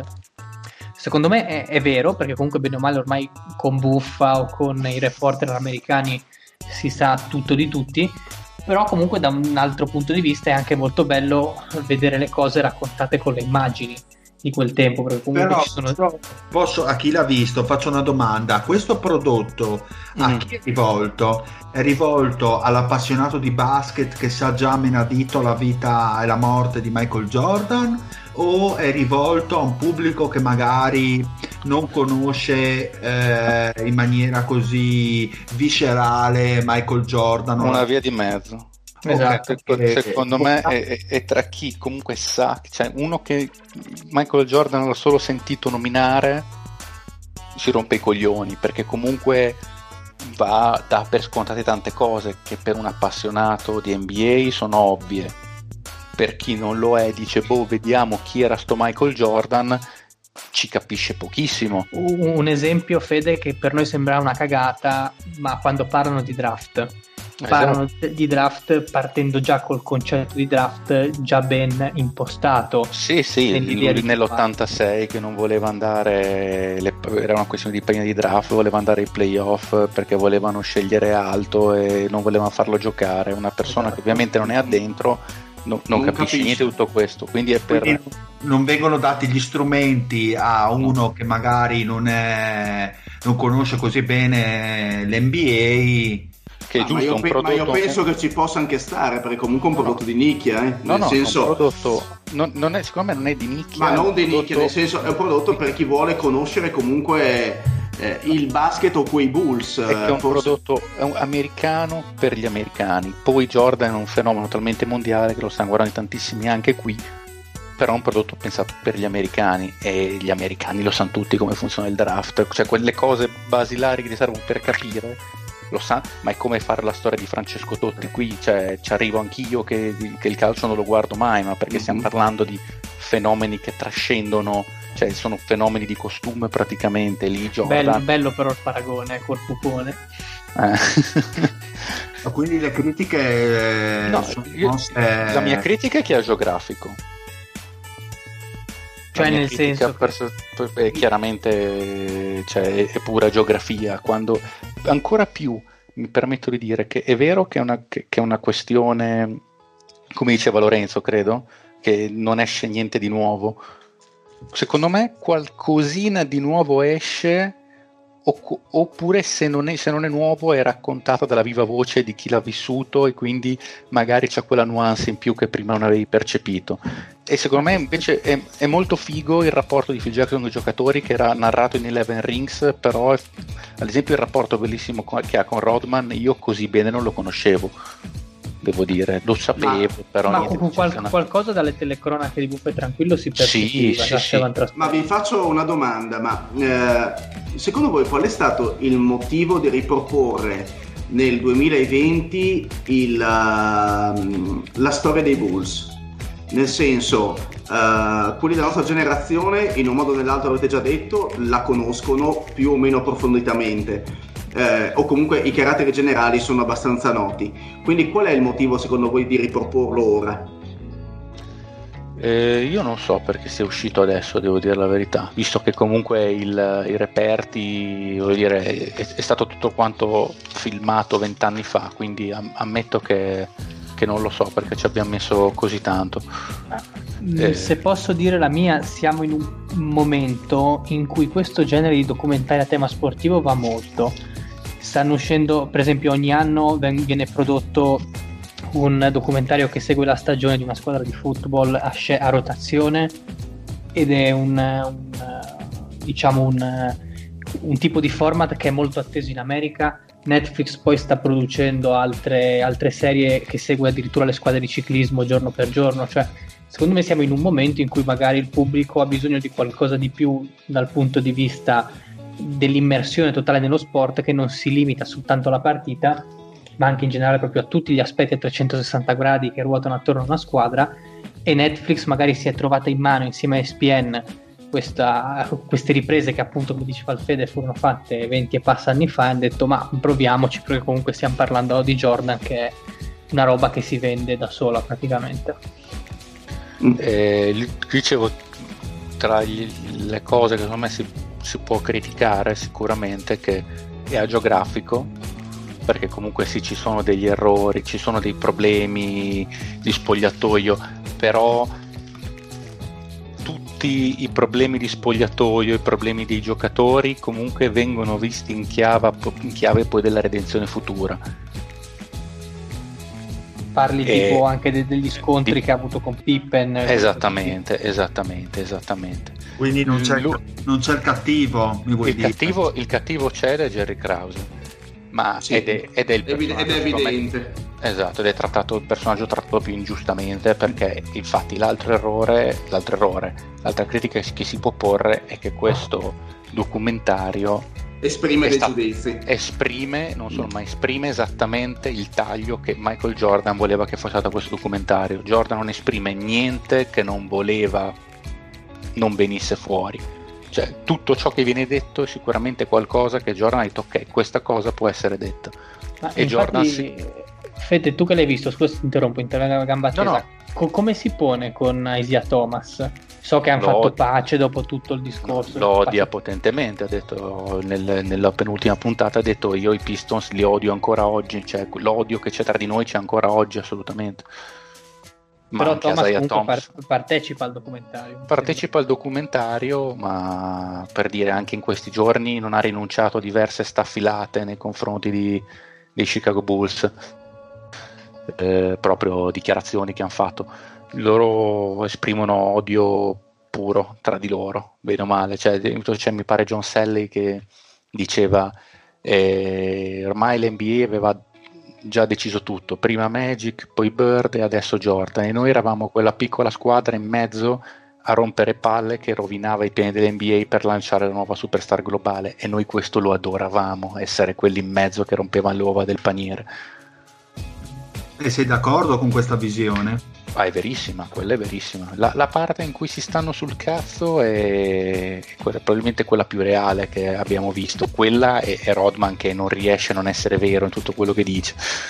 Tra l'altro anche Rodman bellissimo che la prima puntata dice sono sorpreso di essere qua, non pensavo neanche mm. che mi chiamassero per fare, sto, per fare questa serie. Ma quindi Jordan, quindi Jordan, passa per uh, il, uh, l'immacolato sostanzialmente. Sì, sì, Jordan passa per l'immacolato. E a parte di cotte di crude, voglio dire. Jordan passa per l'immacolato, secondo me, non, non, so se verrà avanti. Sono curioso di vedere nelle puntate prossime, ad esempio, o se l'hanno trattato adesso adesso, non, non lo so perché mi manca l'ultima mezz'ora, ripeto. Mi chiedo come verrà trattato l'argomento gioco d'azzardo Ah, gioco d'azzardo. Allora, viene accennato qualcosina quando parla delle partite di golf, per esempio contro i Celtics, che lui, oppure con i rookie, che lui li attirava. Proprio con Pippen mi sembra che, che fosse successo, che lui attirava i rookie e li portava sul campo da golf per spillargli tutte, tutti i contanti che avevano in tasca. Però viene, allora, se è una cosa che non sai del problema del gioco d'azzardo, la fai dice un aneddoto come tanti altri, va bene così. Però se uno appunto conosce un po' di più il mm. Jordan anche fuori dal campo e sa di questo suo problema, dice ah, quindi eh, lo dite allora che, che, comunque era uno che gli sì, piaceva. Sì. Per, adesso è, per adesso è accennato. Io credo, voglio credere che essendo una cosa visto che Jordan questo problema bene o male l'ha superato, probabilmente ne parlerà anche, perché Jordan parla dei problemi che è riuscito a vincere, non di quelli che si porta dentro. Ma il Dream Team? Lo userà in maniera propagandistica quasi. Anche so, si parla solo di Bulls o anche di, del Dream Team? Per adesso di Dream Team non se ne è parlato. Potrebbe, no. magari, ne, magari, se ne parlerà. Anche lì ci sono stati delle parti abbastanza scure, voglio dire. Mm. Io quello che non capisco è che inizialmente, poi ovviamente se da un punto di vista mediatico ha senso, eh, inizialmente l'avevano presentato come il documentario dell'ultima stagione dei Bulls, sempre okay. così. E alla fine diventa, diventa, una specie di spezzoni della vita dei Bulls degli anni del 98 e poi è una scusa soltanto per fare un flashback e ripercorrere la carriera di Michael. Sì. mi va benissimo. Eh, per va benissimo. Sì, sì, quello no, a me è piaciuto molto, fatto, devo dire. Quello vi ho fatto questa domanda, essendo che non l'ho visto, ma si parla, si parla di, di Piston, si parla anche del, delle stagioni passate. Eh, volevo capire se si parlava anche del Dream Team e diciamo della figura di Michael Jordan che è stata piuttosto scomoda a suo tempo, anche nella selezione stessa del Dream Team. Eh, L'NBA, diciamocelo chiaro, ha stappato quello buono quando Jordan si è ritirato la prima volta, perché era diventato più forte addirittura della Lega stessa, come, come immagine, come personaggio. Infatti anche quello sarebbe curioso da, da vedere come verrà raccontato il ritiro e tutto quello che ne consegue. Infatti l'NBA non era la lega dove giocava Michael Jordan, ma eh, era Michael Jordan la stessa lega, voglio dire, cioè tutti raffiguravano Michael piuttosto che l'NBA ai tempi. Poi, è, è, è, bello vedere anche il, il, tipo di venerazione che aveva David Stern che lo andava a trovare negli spogliatoi, gli chiedeva ogni volta condizioni, aggiornamenti sulle sue condizioni fisiche, cioè parlava come se parlasse un figlio. Sì, sì. No, comunque tirando le somme, produ- come mi sembra che se ne parlava col Tozzi, che la produzione si vede che c'ha, che c'ha le palanche, quindi è fatta no. abbastanza bene, non fanno troppo casino tra i salti, di, i salti temporali che sono abbastanza, e questo è sempre molto delicato da gestire, secondo me. È molto più semplice fare una cosa lineare. Che... Quindi, quindi la mia domanda è: vi sta piacendo? Perché per sì. come lo state vendendo, non mi no, sta. No, è figo, è figo. No, no, è molto è figo, è figo. È figo. È, è bello da vedere. Ma è figo perché poi hanno tutte le immagini dannata, tutte le partite sì, che vengono, eh, tutti gli highlights delle partite, quelle, quelle, importanti che comunque anche se le hai viste miliardi di volte, una volta in più ti fa piacere anche perché siamo in un contesto in una situazione un po' particolare dove di basket giocato se ne vede poco, quindi è un'alternativa valida. Poi comunque è sempre una cosa, è sempre un prodotto che, che è legato a quello, a quello, di cui noi parliamo tutte le settimane, quindi bene o male qualsiasi no, cosa ci dia un impatto in questo me, momento. A me francamente documentari eccessivamente celebrativi sul giocatore non... Uh eh, mostrando anche le parti oscure che sono giuste a mostrare mi stanno sulle palle tutto lì nel senso un documentario dovrebbe essere super partes ovviamente bon vabbè quando è in questi contesti quando nasce in questo contesto qua e quando deve essere un Jordan a di mare ma però non, non è che mi piaccia molto non, mi, non è che mi piace molto l'idea voglio dire. Allora non so se te lo consiglio dire cioè per adesso non mi ricordo quale documentario avevo visto sul Dream Team dovrei andarvelo a recuperare anche per quello nostri... di ESPN che si trova su YouTube forse eh, quello in inglese. sì è quello lì lì raccontavano cose anche piuttosto scure del Dream Team che non, non, non emergevano non erano emerse prima ed era molto interessante la rivalità di Jordan con Bird e Magic Johnson quello che ha fatto Jordan per sotto per avere mh, mm, comunque il potere all'interno della selezione dei giocatori.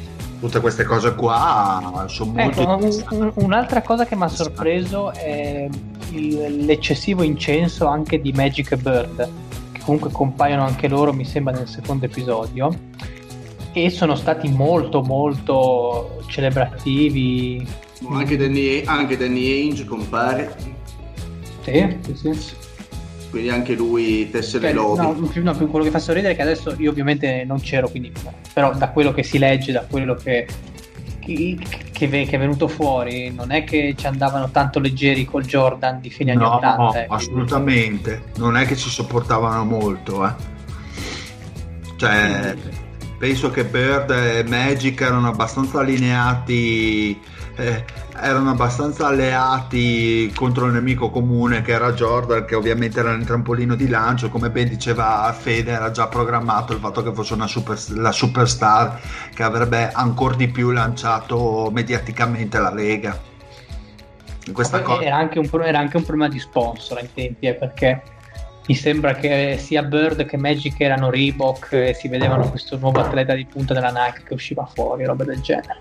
Sì, sì, no, ma, è, ma, è, giusto infatti, c'era una, un'accesa rivalità, giustamente eh, voglio dire, come, come, come c'è sempre eh, in, in, tutti gli sport. Eh. Comunque, ti, tirando le somme, io mi sento di consigliarlo perché comunque in questo no, momento no, non, c'è, non, c'è, molto da fare. Quindi diciamo che se siete appassionati, vabbè, se ci seguite, siete dei pazzi, siete appassionati, quindi non buttatevi al vostro tempo, diciamola così. Ma vediamo se lo recupero più avanti, anche perché io Jordan non, non ho mai supportato. Quindi... Eccolo lì. Eh vabbè, ma una realtà dei fatti, oh, eh, oggettivamente è uno dei migliori giocatori, se non il miglior giocatore di sempre dell'NBA, soggettivamente non l'ho mai supportato. Ma... Oh, diciamo sta, che un, un, documentario su di 10 episodi da 50 minuti su Mark Iavaroni sarebbe stato molto più apprezzato. che vecchio cuore Iavaroni, ma lo ricontreremo a breve. Eh. Ma del resto, la sensazione ma che lo rivedremo. Del, del, resto sabato sera abbiamo, avete potuto vedere anche voi il motivo per il mio odio, voglio dire, sì, da solo ci ha spaccato. Vabbè, per 55 punti in finale NBA, come sei rancoroso. Che, che se ne frega, ha praticamente spaccato la squadra da solo. Sì, poi puoi. Si, si potrebbe dire che vi ha dilaniato la vita. Ah, sì, ci ha dilaniato. Dire, io me la prenderei con i tuoi giocatori. Che erano di, do, non ho visto la famosa difesa anni 90. Io. Eh, no, non c'è sta. Eh, per, i, per i Sans non c'è stata quella partita. boh, vabbè, ma perché che i Sans sono una squadra rinomata per la loro difesa che non c'è mai stata. Quindi... Beh, avevamo visto, eh. eh sì, sì.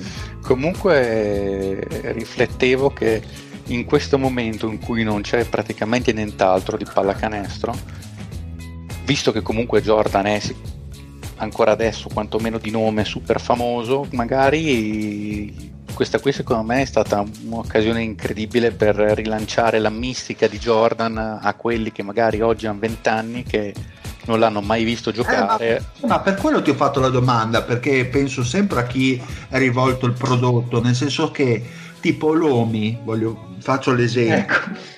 No, ma poi. Teomi! Ah, no. Voglio dire, l'Omi che è giovane, la mistica non l'ha vissuta in prima mano. No, ma la misticanza sì, però. La misticanza sicuramente la utilizziamo ogni giorno nei nostri piatti.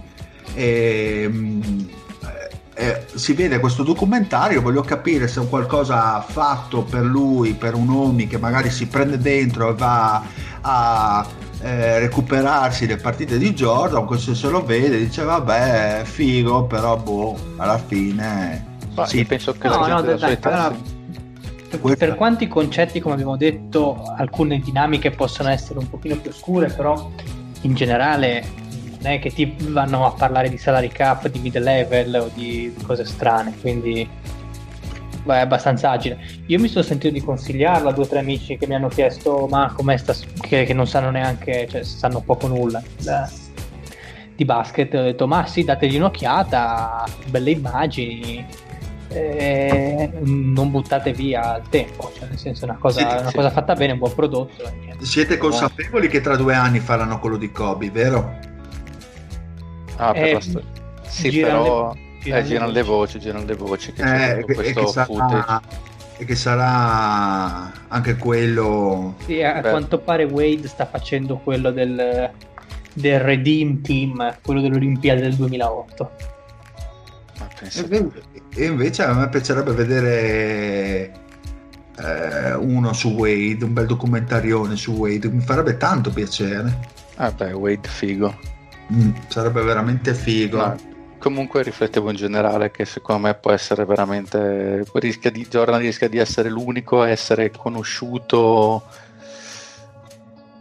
da tre generazioni diverse cioè comunque perché una roba del genere su Magic, su Bear non c'è mai stata una roba di risonanza mondiale così capace che il discorso del a me tra altri vent'anni i ventenni di oggi venereranno LeBron come oggi quelli della nostra età venderanno Jordan, magari grazie a questa cosa qui viene instillata la mistica anche in milioni di ragazzini e Jordan sarà sempre lì al top, intoccabile, inavvicinabile per tutti. È un rettiliano eh, Jordan. Sai che non, secondo me avrà una risonanza quello di Kobe?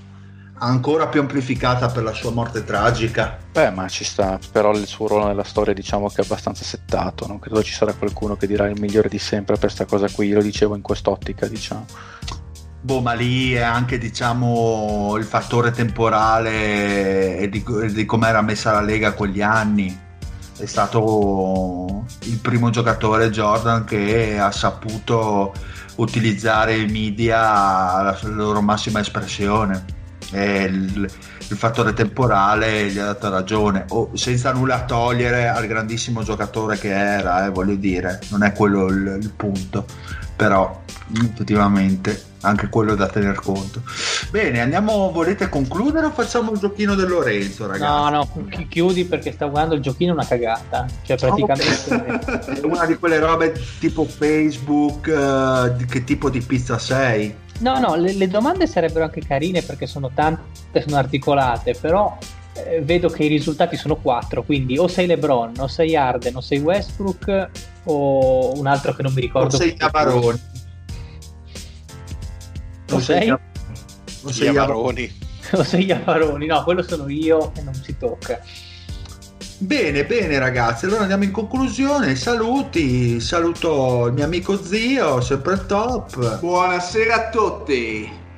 Saluto il mio amico Fede Poreto che c'ha un cerchio alla testa che neanche San Pietro al Paradiso. Sono dilaniato nel morale, ciao a tutti. Però mi fa piacere che sia venuto in puntata e spero che venga anche in altri liti, sempre comunque. Sì, forse nel 2021. Sei, sei, sempre un poeta, come sai usare le parole, dile. Eh, poi saluto il mio amico Mario che mi supporta ogni giorno nelle mie ore di grandissima difficoltà. Grazie Mario.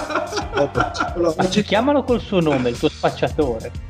No, no, no. Buonasera psicologo. Buonasera a tutti, è un piacere ormai. Io lo, de- io, io lo definirei motivatore. Motivatore, bravo zio, bravo, sì. Life coach, life coach. Life coach, life is now. Na, na, na, esatto, bravo, bravo. Io potrei salutare tutte le allegre signorine che infestano la chat Instagram mia e del Dile, ma preferisco salutare tutte quelle persone che muovono il cavallo a caso. Ok, perfetto. Saluto poi il mio amico Lorenzo che questi due giorni mi ha fatto preoccupare perché era silente, pensavo che fosse in depressione nera, invece è sempre carico, mi fa piacere. No, ma io non pensavo di turbare così tanto il dire, mi sa che allora ogni giorno gli manderò un, almeno un messaggio per Eh, ma io sono Comunque, come un papà, capisci? Appresso, Al papà appresso, appresso. sempre scrivergli ciao come va, tutto bene, capisci? Queste cose qua apprezzo, mi, mi, mi, fa solo piacere, quindi mi regolerò per le prossime volte. Bravo, bravo. Buona, buonanotte a tutti, siamo riusciti a portare a casa anche sta puntata. Eh, esatto, incredibile ma vero. Saluto anche dal papadile e alla prossima. Bella! Yeah. Alla prossima! We lie, but we know we can't water what doesn't grow. Give up,